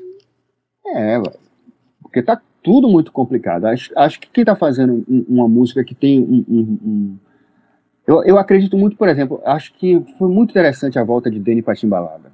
A Timbalada é, é, é, um dos marcos históricos do Carnaval de Salvador. Sim. Sabe? É, ali no início da década de 90, eu me lembro muito bem é, na lavagem do Bonfim, aquele trio é, todo colorido, é, aquela banda tocando com aquele cara que cantava de forma diferente pra caramba. Eu disse, que isso, rapaz? vou na timbalada olha. Eu dizia, rapaz, que, que negócio, e aquela percussão que me lembrava os, o Secos e Molhados, me, me lembrava o, o, o, bloco Barrabas, aqueles blocos de percussão, e, e era tudo isso. E os caras revolucionaram o Carnaval de Salvador. Né? E depois veio o Baiana System, né? É, 20 anos depois, né? 30 anos depois, enfim, eu sou péssimo em matemática. Mas é, os caras revolucionaram o Carnaval de Salvador. Então, eu estou muito feliz com, com a volta de Dane. Eu acho que, que a Timbalada se. É, o que, que, você acha da Timbalades? Ela... Eu vi. Eu, tá no início, né? Vamos esperar mais um pouco. Esperar mais. Agora, as meninas já não, não precisam dizer mais nada. Elas já mostraram o, o, o que. Né? Já tem uma história no Carnaval de Salvador. Então, né, eu acho que, e, e com a assinatura do Carlos Beijo Brown, pra Jéssica Kaline, que tá lá. Foi chamada para ser guitarrista. Foi. Massa. Colega lá da é, UFA. Eu acho difícil ser ruim. Eu acho muito difícil. É, é daqui, Brau, Brau tá desse... tá apostando, né, cara? Brau tá apostando é. no Carnaval da Bahia. Eu, eu, rapaz, é um cara que muita gente não compreende, mas eu eu posso lhe dizer assim, cara, Brown é um cara que eu bato palma. Ele. Brown é, é um gênio. É, a Timbalada é um marco imenso para o Carnaval de Salvador. É, agora, eu sou muito crítico à timbalização do, da, da, música baiana. Rolou, assim, sou muito rolou crítico. Isso, rolou isso mesmo. Entendeu? Assim como eu sou muito crítico a uma inventilização do, do, do, do canto na, na, na, na, Music. E agora né? a pagotreptização do pagode. tá, tá, tá, nessa é. também. Que não é uma crítica a Ivete, não é uma crítica timbalada, é uma crítica a, a, a, um, a uma coisa de. Pasteurizar. As pessoas não pensarem, porra, assim, cara, eu, eu sou muito crítico ao não pensar, não, não, não, não filosofar, não, não, não ter uma concepção de, de, de, de música. A timbalada, para ser o que, o que é, ela é fruto de muito pensamento, de muito, muita vivência do Carlinhos Brau, né, e de, de todos aqueles atores que, que forjaram a timbalada. Né? Ela é, é fruto de muita coisa e de pensamento também. Né? Então ela, ela é, vem, ela surge como um novo porque elas, é, eles pensaram dessa forma. Vamos colocar esse elemento aqui no mercado, porque essa, essa, essa, essa é, aquelas batidas e tal, já se tocava muita coisa isso nos blocos de percussão, né? E Tony Mola. Mas, mas a forma como eles colocam para o mercado é inovador, é sim. inovador total. Formatação, sabe? né? A formatação, sim. E, e eu, eu quero muito que a Timbalada é, eles repensem algumas coisas assim. Quem sou eu para falar sobre isso? Mas assim, eu acho que quando eles é, apostam em, em, muito sampler, é, com a riqueza musical percussiva que eles têm, eu acho que, que já mostrou que não é tão interessante. Então, eu acho que a Timbalada é, ela uma, é, é tão rica e eu acho que esse caminho com Dene de volta, eu acho que pode ser um, um, novo, uma nova página, uma página bastante interessante para música, para a music, sabe? Eu vejo Margarete fazendo muita coisa boa, sabe? É, eu vejo Lazo, Jerônimo, Luiz Caldas, os, os pilares da música baiana é, são, cara, desculpa a, o, palavrão, são foda. Os caras são foda, velho. Os, os caras estão fazendo música aí, mas eles não estão no mercado. Luiz está no mercado, Luiz está tá fazendo shows, Luiz está. Mas uh, uh, uma grande parte não tem a, a, a mesma visibilidade, sabe? E os caras estão fazendo uma música foda, cara. Muito interessante. E são escolas, escolas vivas, sabe? E existe um hiato né, entre esses músicos e muitos músicos novos. Né? Book Jones está fazendo coisas interessantes. Né? Você tem uma galera de, de artistas de, de, é, que, que brilharam na década de 80 que continuam fazendo trabalhos bastante interessantes, sabe? E tem uma juventude que eu não sei o que é que houve, mas não não pegou essas escolas assim. E, esse, e essa falta dessas escolas, ela é bastante perceptível na musicalidade hoje, sabe? Cara, é, eu tenho amigos que tocam, são mais novos, e o modo como eles olham para essa música baiana é um modo. Poxa, como é que eu posso dizer? Eles olham com nojinho, sabe? É, é chato, velho. Eu, rapaz, aqui tem coisa, rapaz, aqui tem coisa muito boa. E olham com nojinho, assim, sabe? Como se aquilo tivesse que deixar de existir, que aquilo não pudesse fazer parte do som deles. Eu não sei até que ponto, né, é, essa ruptura, né, chega, né, para você realmente trazer algo novo. Mas eu, eu não consigo entender de que forma você faz algo novo sem fagocitar o passado, sabe? Tem que ali uhum. absorver o passado, fagocitar e trazer algo novo, né? Enfim, eu não sei. Essa tem, questão tem do hoje me deixa é, triste. É, tem que perguntar o seguinte, assim, é, esses caras lá, eles são conhecidos no mundo todo. Eles atravessaram o mundo, eles tocaram no mundo todo. Sim. a galera nova tá fazendo o quê? A galera nova tá fazendo o quê? Tá, tá tocando aonde? Né? A gente vai ficar tocando é, para um segmento da sociedade. E, é isso. E, é isso. Sabe? Ah, é isso tá que vai ser feito. Não é realmente popular. Entendeu? Não é realmente popular, é nichado. Agora a música é, é nicho. Aí o cara tem que fazer uma música só, é single. É nicho, single, é tudo muito específico. Como você tem um cara para. Ah, não, eu sou cirurgião do dedo indicador. Ah, mas eu quebrei o dedo anular aqui, mindinho. Não, mas você tem que chamar o cara do dedo mindinho. É tudo muito especializado, sabe?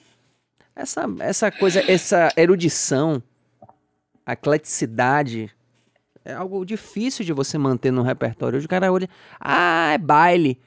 É o cara, o cara que olha pra banda Marana e diz que a banda Marana é baile, eu olho pra cara dele assim, digo, baile, meu amigo? Isso é baile? Não, cara, isso aqui é o que a gente se convencionou a chamar de axé, que é aquela música que tem uma origem na música africana, na batida do tambor, do, do, do, do terreiro, com as misturas do, do, pop, rock nacional e internacional que faziam a, a, a cabeça das pessoas naquela década de 80, 90. Ok, o que que faz hoje? Tipo, qual é qual o som? O, o rock caiu também, né?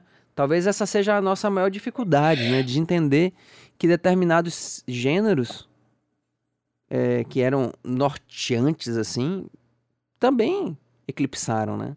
O rock internacional. O rock. Eu tava olhando um, um chart de, de, de plays no, no, Spotify. Esse chart mostra que o rock nacional é, tá lá na rabada. É o menos ouvido, são 36 milhões de plays apenas, em relação ao Axé que tem 55. Aí você vai olhar forró, hum. 980 milhões, sertanejo, 4 bilhões e 800 milhões, entendeu? De plays. Ok, beleza. A gente vai fazer agora o quê? Vai ficar vivendo através dos plays, né? Eu, eu, é importante, números são importantes. A gente vê, por exemplo, os plays de... Uh, da galera do Axé, você tem Ivete, Cláudia Leite e Léo Santana. Fora isso, o resto é uma, uma execução nas rádios. A galera demorou muito também para entrar na, na, internet, viu? Ah, demorou. demorou. muito, muito mesmo, assim. É... Mano falou isso. O, o, o, acho que o Bel também, ele tem, tem tido uma boa... É, ah, Bel que aparece uma boa em aceitação. Quarto. Bel que aparece em quarto. Mas uhum. assim, eu tava olhando hoje com o Márcio Samba, eu fiz uma entrevista com ele hoje, e a gente tava olhando aqui. Ele falando que, assim, a gente tem a Ivete Sangalo, com 2 milhões e 800 né, ouvintes mensais no, uhum. no Spotify. A gente tem Bel com 186 mil. É menos, é. muito menos. Ó, é... tem uma coisa que as pessoas sempre falam assim, é, é... você não vai ter uma música que vai ser sempre, vai estar sempre no auge, né? Não existe não. isso, nunca existiu, né? Nunca existiu. O que eu posso dizer é que é, a música, a, a, esse movimento da Share Music, foi um movimento musical. Eu não me lembro de nenhum movimento musical no Brasil que tenha demorado tanto no auge quanto a Xé Music. Só o sertanejo. A né? gente, a gente passou de, de É, 85 a gente não era auge, né? A gente estava é, se consolidando. A gente passou a ser o auge mesmo da, da, da, da, da música no Brasil a partir de 93, 94. 94 né? E a gente, 93, 94 Cabelo até 2002, por aí. Né? Então é muito tempo, é um tempo interessante. Não tem outro movimento. Você, qual outro movimento? Bossa Nova? Só, só o sertanejo. É, jo, só o sertanejo. Velha, é, Jovem Guarda. Mas o sertanejo, não, o sertanejo você tem um, esse, esse novo sertanejo, ele é diferente do, do, do sertanejo do, do, do Tonico Tinoco e do, do Chitãozinho Chororó. E eu acredito muito nisso também, porque a gente vai ter esse processo, né? É, o pessoal de 80, da década de 80, o pessoal que, que, que tá, é, grande parte está até hoje, e a gente vai ter uma renovação aí. Vai ter uma renovação, Rapaz, eu acredito. Mas eu vou lhe dizer. Mas é... Ah, conclua. Ah. Não, é, o que eu ia dizer é o seguinte, é que a nossa música, ela depende muito, muito, muito do que acontecer em Salvador. Ah, mas o que está acontecendo em Salvador hoje, meu amigo, eu vou lhe dizer também que tem e que não é só não questão do carnaval. Até agora não deu provas de que, pô, vai se renovar, porque tudo que está acontecendo está mega hiper nichado. E essa coisa uhum. hiper mega nichada não pega. Pois é. Cara, você, você se lembra quando teve um, um, um, um show na Praça Castro Alves nos últimos tempos? Não, e você não... se lembra quantos shows tinham é, é, tinha Só na Praça tem gospel agora. Só tem gospel agora. Entendeu? Gospel é Consciência Negra. O último que eu vi não foi da Consciência Negra. Quando tinha um trio elétrico na Barra, ia gente. A cidade mudou. A cidade mudou. É, muita coisa mudou na cidade. Então, assim, você tem várias questões aí, vários fatores. Como mas unir Salvador? É que... Pronto, a gente Oi? tem que fazer o seguinte: a gente está falando o quê? A gente está falando de uma cidade que está dividida. Uma cidade que não se encontra, uma cidade que não se vê, uma cidade que não se enxerga mais, que não faz questão eu acho de se exibir. Isso. Eu concordo com você. Eu então, acho assim, que a assim, cidade. Eu, é, vamos é, falar com o Nizam, tá me ouvindo aí, Nizam? E você que fez tanta coisa pra gente se sentir parte de uma única coisa, como por exemplo o We Are the World of Carnaval, o que é que você pensaria a respeito disso? O que é que você poderia fazer? isso aí é pra, pra publicitário. Agora há pouco eu tava com o Christian Franco, Grow Franco, falando diretamente do Pará. Cara, ele tava dando um sabão na gente. Eu comecei assim, sorridente, ele falando, tá, não sei, daqui a pouco eu já tava murcho aqui. Ele dando um sabão aqui, dizendo, ó, oh, e falando basicamente o que você falou, só de uma maneira mais enfática. Aí dando cada paulada e dizendo, ó, oh, pra melhorar tem que sair por aqui. Muito do que você falou tá contemplado lá no que Grow falou. Cara, e é um publicitário. E é um cara que é filósofo também, que é músico também, e que pensa em gestão e que fez agora um curso na PUC, pô, sobre música para ficar mais antenado, tem outras ideias. Cara, eu fico olhando assim. O que, que a gente vai fazer então para nossa cidade ficar mais é coesa novamente? Porque aquela coisa minha, a cidade é linda demais, não tem, tem mais, a gente não se reconhece mais. Na verdade, não, é, é, é a gente tinha esse discurso, né? Mas a cidade esse, por trás desse discurso, não é, uma, é não, não, vou dizer que isso foi um. um, é, tinha uma maquiagem. É, um, um, querer do, do, do autor. Do, do, do, compositor, do autor, mas é, por trás desse discurso, muita coisa não se falava, né?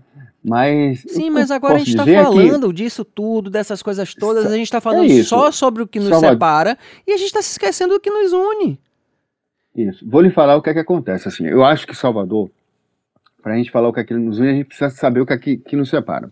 Salvador tem um projeto vigente em Salvador que é, que está fazendo a cidade cada vez mais é, voltar a ser segregada. A gente tinha estava diminuindo isso durante algum tempo, né? As, é, isso é, são fatores econômicos, fatores sociais por conta da, das questões econômicas também. A gente vinha de uma crescente é, de diminuição da pobreza, né, com, com uma cidade em que as pessoas tinham a renda é, que possibilitava muitas coisas que hoje é, a, a, gente não tem. 2014 para cá o bicho é, pegou. Salvador, você tinha ali algum tempo atrás, as pessoas se encontravam na praia, as pessoas se encontravam nas ruas, as pessoas se encontravam no centro da cidade, né? As pessoas se encontravam nos, nos carnavais e nos shows é, ao ar livre, é, seja na Castro Alves, no estacionamento de São Raimundo, no, no Farol da Barra, sabe? Quando tinha esses grandes shows, né? Nada disso acontece mais. Nada disso acontece mais. Muitos fatores para isso. Né? A, a, cidade cresceu, é, a, cidade cresceu para o, o, o, a Orla Atlântica, né? o centro da cidade não é mais o, centro de Salvador em si, você, o centro financeiro não é mais a, naquela região, né? Então, muitas coisas em Salvador mudou. Mas o que, que, que, é que eu quero é, enfatizar é que a questão do turismo, como é visto o turismo é, na cidade de Salvador, eu acho bastante pequeno e fez com que é, o pensamento de muitas coisas fosse se tornasse pequeno também, sabe? Quando você é, fala de turismo, você está falando de exclusão, basicamente, de um projeto que é, perpetua a pobreza em Salvador. É o projeto de turismo que está acontecendo em Salvador. Eu acho que Salvador pode muito mais. Muito mais. É, eu acho muito pequeno que, que os gestores é, pensem em turismo, mas não pensem que, por exemplo, a, a, essa desigualdade social ela é ruim para o turismo. Porque a desigualdade social ela promove uma série de consequências, a violência, o tráfico de drogas, né? E isso afasta o turista, né? A desigualdade social é, ela faz com que é, o cidadão soteropolitano se veja como uma coisa fora é, da, do, do melhor da cidade de Salvador é, esta forma de ver o turismo na cidade, quando seria interessante incluí-lo em tudo, em tudo, em tudo. É, isso é bom para o turismo também, sabe? Quando você vê, é, durante muito tempo, o Pelourinho era basicamente para o turista, era uma coisa fake, né? Era uma, uma parte da cidade que era fake. Ah, tinha gente ganhando dinheiro com isso? Tinha. Mas não é Salvador ali. Ali não tem Salvador. Pelourinho sempre foi moradia. Pelourinho não pode ser um shopping center a céu aberto, sabe? É um lugar de moradia também, sabe? E essa moradia, ela, ela, ela forja a cultura, ela promove vivências, e as pessoas estão interessadas nessa verdade, é, buscam essa verdade também. As pessoas não querem uma coisa meramente maquiada, não. Sabe? O que é ruim? É a violência, é o cara que está na droga, que, que promove um, um, pequeno furto aqui a colar, sabe? E essas coisas poderiam ser amenizadas, né, se houvesse interesse. Então, eu sempre digo assim, é, esse projeto em prol do, da indústria do carnaval, em prol da indústria é, do turismo, é, ele é bom para muito pouco, sabe? Para muito pouco e por pouco tempo sabe? Por pouco tempo, quando poderia ser bem melhor pensado se você é, tivesse é, dentro desse modelo um, um, projeto de realmente desenvolver a cidade, de você é, é dividir a fatia do bolo de forma interessante, né? E, enfim, eu acho que. Como que é você isso, acha que Salvador. isso pode ser feito? Quem é que pode eu assumir que, isso? Quais não, são os órgãos da prefeitura? Não, mas é preciso não, debater quem de... pode fazer, porque a gente fica lançando, botando as lebres aqui, mas, pô, não dá, tá dando a lebre pra ninguém, né? Tá aqui a, a questão lebre, cultural. tem que chegar aqui e dizer assim, ó, oh, meu amigo, tá aqui, ó, joinha pra você, vai lá, faça seu negócio. Isso. Ah, o turismo, é, é, como eu disse, né, a forma como ele está estruturado, ele perpetua é, a pobreza e, e, e coloca milhares de pessoas a trabalhos temporários. Durante, as pessoas ficam felizes durante é, as festas populares, ganham dinheiro e no restante do tempo ficam a mexer. Eu acho que é isso. Está acontecendo que... também com os artistas, viu? É, pois é, e eu acho que, que, que Salvador tem que estar, tá, tem que pensar para além da questão do turismo. Sim. Isso é um ponto, não é pensado. A gente ficar atrelado somente ao turismo, aí quando a gente vai falar, fazer esse discurso, esse debate com o pessoal da área de turismo, o pessoal pensa que é uma exclusão, que é diminuí-los e tal. Não. Quando não, não é. É, é.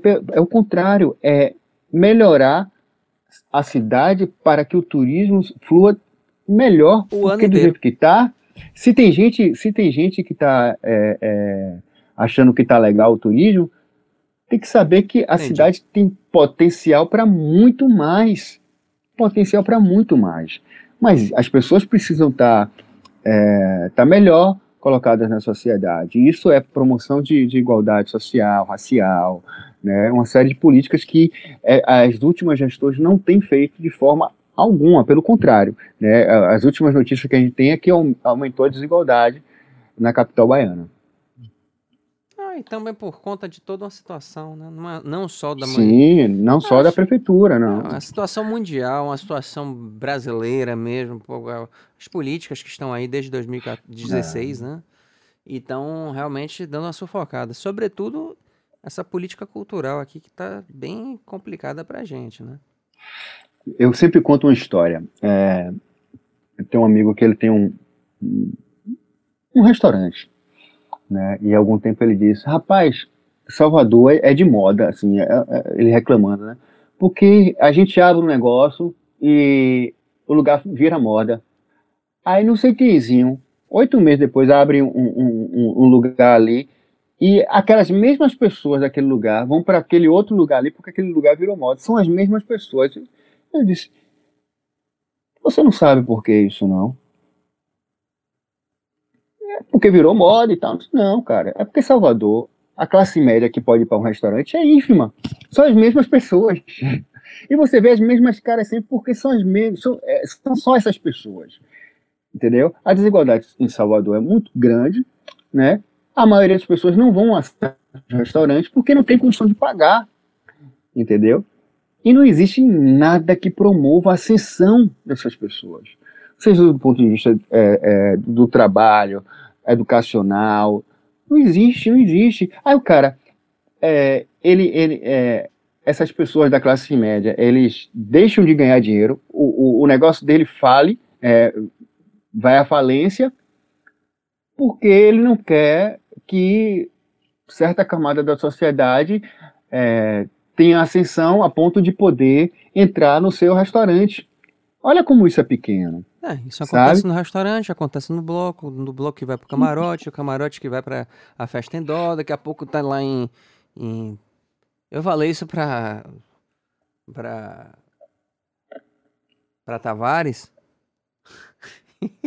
Ele falou: "Não, o carnaval nunca vai sair de Salvador". Eu digo: "Rapaz, do jeito que vai, daqui a pouco o pessoal vai botar lá em Praia do Forte. Ah, duvido, porque tem que ter a coisa do Carnaval de Salvador. Eu digo, quando eu já disse para ele, rapaz, Carnaval de Salvador tá sendo vista privilegiada para nada, porque daqui a pouco não tem mais nada na rua. E aí? Aí o cara já sai, já vai pro pro pra Fonte Nova. Aí tem Wet n Wild. Pra, daqui a pouco o cara fazer uma festa de carnaval com todas essas Centro de convenções, como eles é, estão querendo fazer agora. E vai rolar, vai rolar. Sim, vai. E aí daqui a pouco vai ser o quê? Ah, gente, vamos fazer o seguinte. Vamos botar logo em Praia do Forte, porque a nata toda tá indo pra lá, a gente faz tudo lá e fica tudo certo. Deixa de ser carnaval, não é carnaval, virar outro, outra coisa. É, mas um, carnaval um... continua sendo. Se for no período de carnaval, vai continuar sendo carnaval, só não vai ser não, carnaval de coisa. Salvador. Porque o carnaval, o carnaval é, é povo, o carnaval é manifestação popular, ele, ele, ele ultrapassa o conceito de, de, festa meramente, sabe?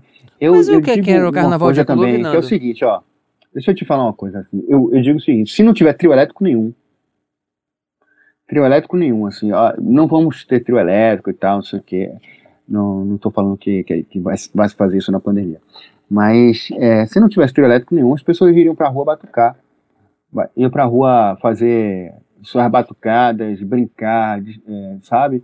E, e ir forjar um, um novo modelo de carnaval. Você né? já pensou? Uma no... outra forma, porque é o povo, cara, é o povo. O povo já está fazendo isso nos bairros. O Sim, povo já está fazendo paredão. seu bloco no bairro porque ele não quer mais, ele não quer mais é, ir para a avenida porque ele está triste com a avenida.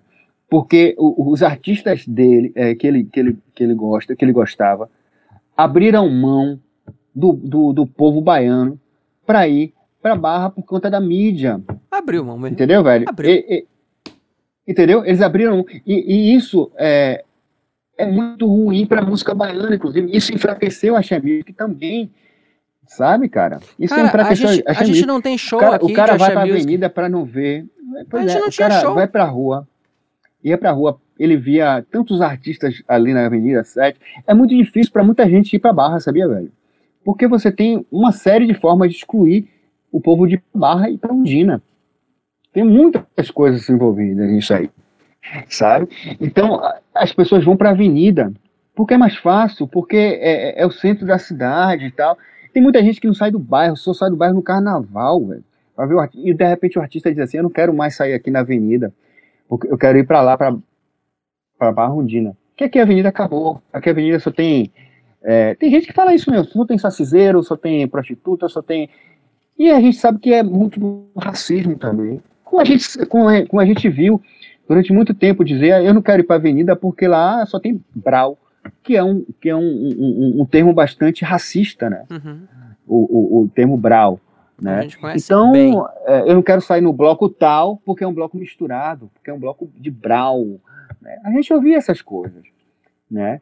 Então, é, é, é muito ruim tudo Você está aqui falando de uma ferida é, aberta, que é a ferida do racismo, que faz, que gera movimentos dentro da sociedade e que geram efeitos colaterais. Ponto. Tá bem claro, tá muito claro tudo que foi dito aqui. Bicho, eu adorei o que o papo. A gente tem aqui 110 minutos de bate-papo que pareceram que passaram assim. Tipo, é, parecendo que tem Nossa, 20 minutos. 110. 110 minutos. Falamos tantas coisas aqui, eu tenho certeza que é um manancial aqui, um, um uma conversa que serve de norte para muita gente. Quem gosta de carnaval, quem gosta das festas populares, com certeza, inevitavelmente vai ouvir falar desses, desse podcast, vai ouvir as, as múltiplas opiniões sobre o que tem acontecido. E eu acho que vai ser bacana para a gente poder debater. A gente precisa realmente debater, precisa de um fórum, a gente precisa estar tá colocando as questões e resolver as questões. Porque só colocar não resolve certo? E a gente precisa fazer nossos acordos. O que, que a gente vai precisar fazer para superar as nossas dificuldades, porque a gente vai estar tá caminhando para um lugar muito ruim. Tudo bem que naquele passado que a gente fomentou uma música diferente, uma música vibrante, uma música diversa, a gente estava meio que mesmo não mesmo não deixando de sentir na pele os preconceitos, as dificuldades econômicas que o país vivia, sobretudo na década de 80, a gente, a despeito disso tudo, a gente fez um pacto social de dizer, velho, se liga Brasil, eu sou brasileiro, vamos nessa. Mas a gente pensou que as coisas iam melhorar e não melhoraram. Ok, a gente está revisando isso. Mas é preciso que a gente consiga se unir de novo, porque do jeito que está, realmente as, as feridas é, trazem, na minha opinião, muito mais é, malefícios do que benefícios. É preciso que a gente se organize, a gente consiga conviver de alguma forma, porque realmente não dá para não dá para um lado querer espoliar, não dá para outro lado é, também chegar a dizer assim, não, não quero mais, também não é bom. De dar, dá, né? Ele, um, um lado tá espoliando, um lado tá chegando e tá oprimindo mesmo. A gente vê isso com muita força no nosso país hoje. E tem um lado que tá, tá é desalentado, né? Tá, tá, tá triste. Espero que a gente consiga cumprir através do nosso papel de músicos, né? E a música tem tido esse papel ao longo da história de oxigenar e tranquilizar e fazer bem e curar, né? Oxigenar e curar a, a, as pessoas. É uma coisa que eu percebo ao longo da história. Que a, que a música consiga cumprir esse papel, que a gente consiga achar, Nando. Aí também fica o convite para a gente fazer umas composições, uma forma da gente é, se unir. Seria né? massa. E de repente isso está dentro da nossa, da nossa, da nossa, da nossa escrita, né? Eu me lembro Sim. 1988, se não me engano, 87, 88, não lembro o ano exato, eu era pequeno, cara. Estava no colégio ali de São Bento. E eu me lembro de Força e Pudor, Liberdade ao povo do Pelô. É uma música, um protesto pesado. É. Hoje a galera canta, né, às vezes não tem nem sentido, não tá, não tá nem fazendo noção do que tá cantando. A gente precisa voltar com, com, com uma música que, que represente nossas dores, nossas. E nossa, nossa fibra, né? Nossa fibra de alegria também. Nossa alegria, sim. Carnaval é, é, é, a música do carnaval, ela é, ela é o protesto, ela é a sensualidade, ela é a brincadeira, ela é e ela é a canção também, né? É, e ela é, é, eu acho que pelo que eu vejo das pessoas, principalmente aqui de Salvador, é que a música, é, a, a, esse movimento Axé Music, ela representa o sentimento que as pessoas daqui têm em relação à sua cidade. Então foi isso que fez a música a Axé Music é, atingir o mundo, porque existe, existiu ali uma representatividade de um povo, sabe, naquelas letras, ou seja no Chupa Toda, ou em Baianidade de Nagô, ou enfim. Prefixo de verão. é, tudo remonta na batida do samba reggae, no, nos galopes com, com suas guitarras baianas, é, tudo isso são, são coisas, elementos que, que trazem essa, entre aspas, baianidade que toca fundo entre nós, porque a gente, nós que somos Salvador, é, embora é, muitos de nós entendamos é, os problemas dessa cidade, nós temos um amor profundo com Salvador, com as pessoas dessa cidade, com a cidade em si, porque Salvador ela é especial, é uma cidade especial, é, é uma, tem coisas que são inexplicáveis. É, isso aqui tem um axé, uma diferença, e a gente sente, e a gente tem esse orgulho quando a gente não se sente representado nessa música, essas músicas. Eu me lembro muito, muito de uma outra coisa que se falava no, no, das bandas. Olha, se a música não fizer sucesso em Salvador, ela não faz sucesso lá fora. Sim. Ela não faz sucesso lá fora. Hoje em dia as pessoas querem fazer é, uma música para fora e, e, e, largam Salvador. E, e, querem criticar porque que as pessoas em Salvador não estão escutando sua música porque elas não se sentem mais representadas. Aí elas vão pro pagodão, porque o pagodão toca fundo na alma, assim, porque e, o pagodão ele é ele é aquele groove que é um groove que vem da, da, dessa coisa do povo, da sensualidade, que, e ali dentro daquele groove arrastado pode vir muita pode vir protesto, pode vir a sensualidade, pode vir o machismo também, a homofobia, pode vir uma série de coisas, entendeu? Mas eu queria dizer o seguinte, é, eu me sinto bastante, me senti bastante honrado com, com o seu convite, para falar de carnaval, são muitas coisas para falar sobre carnaval, mas eu queria dizer o seguinte: é, eu confio muito, muito mesmo, que o carnaval, as mudanças do carnaval de Salvador, elas podem é, trazer muitas coisas que vão nos alegrar novamente. Eu acho, como eu disse, é, são tempos de transição, existem disputas e disputas, gente que quer é, fazer em Dorna, em plena rua, e como tem gente que quer fazer seu bloquinho com seu triozinho é, e botar a galera, todo mundo é, fantasiado. Eu acredito nessa rapaziada, eu acredito nessa música nova que vem deste movimento é, das ruas.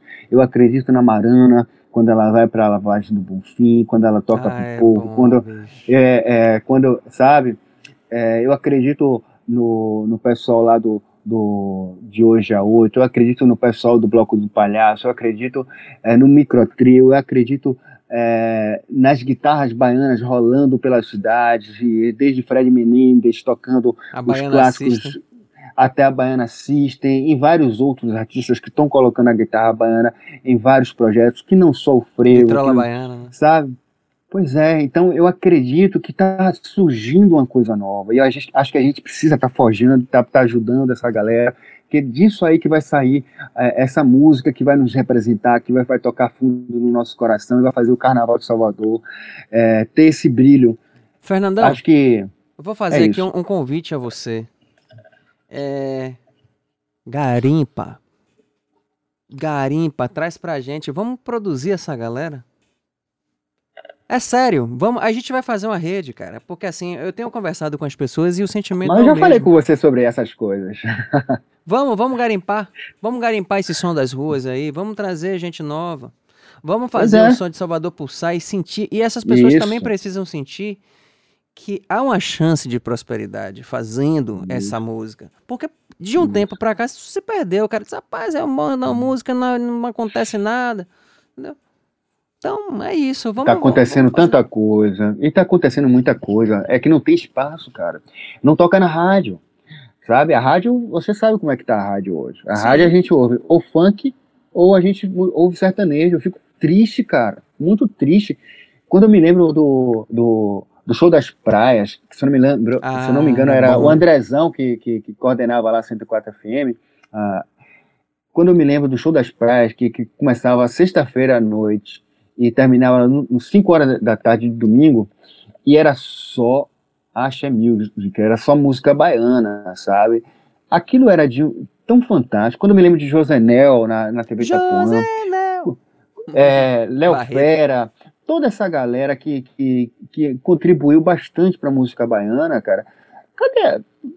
Vamos, a gente precisa ter diálogo com, filho, com, com, com os radialistas, com o pessoal. Você a tinha Zé Bim precisa... fazendo a cobertura do, do, do, dia 2 de fevereiro. A gente não tem mais. Nossas festas populares é. indo pro limbo, sabe?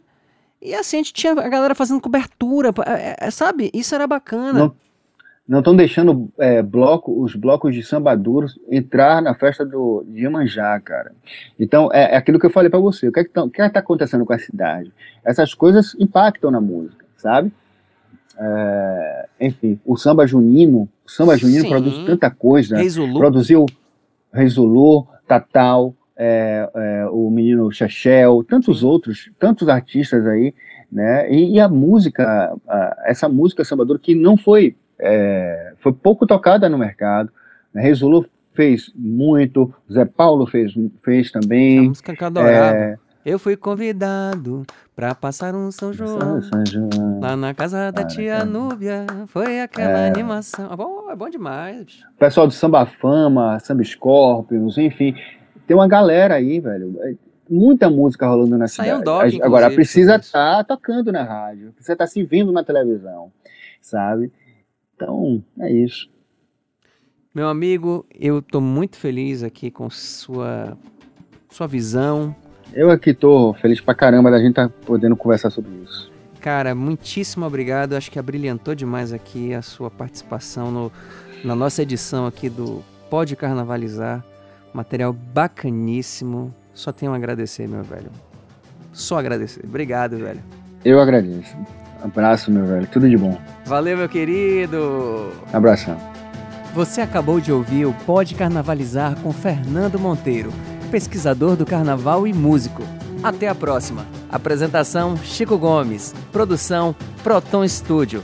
Siga-nos no Instagram, arroba Proton Studio, ou visite nosso site www.protonstudio.com.br. Essa edição é uma contrapartida aos subsídios pagos pelo Mapa Cultural de Salvador da Fundação Gregório de Matos, Prefeitura de Salvador, por meio da Lei de Emergência Cultural Aldir Blanc, com recursos da Secretaria Especial da Cultura, Ministério do Turismo, Governo Federal.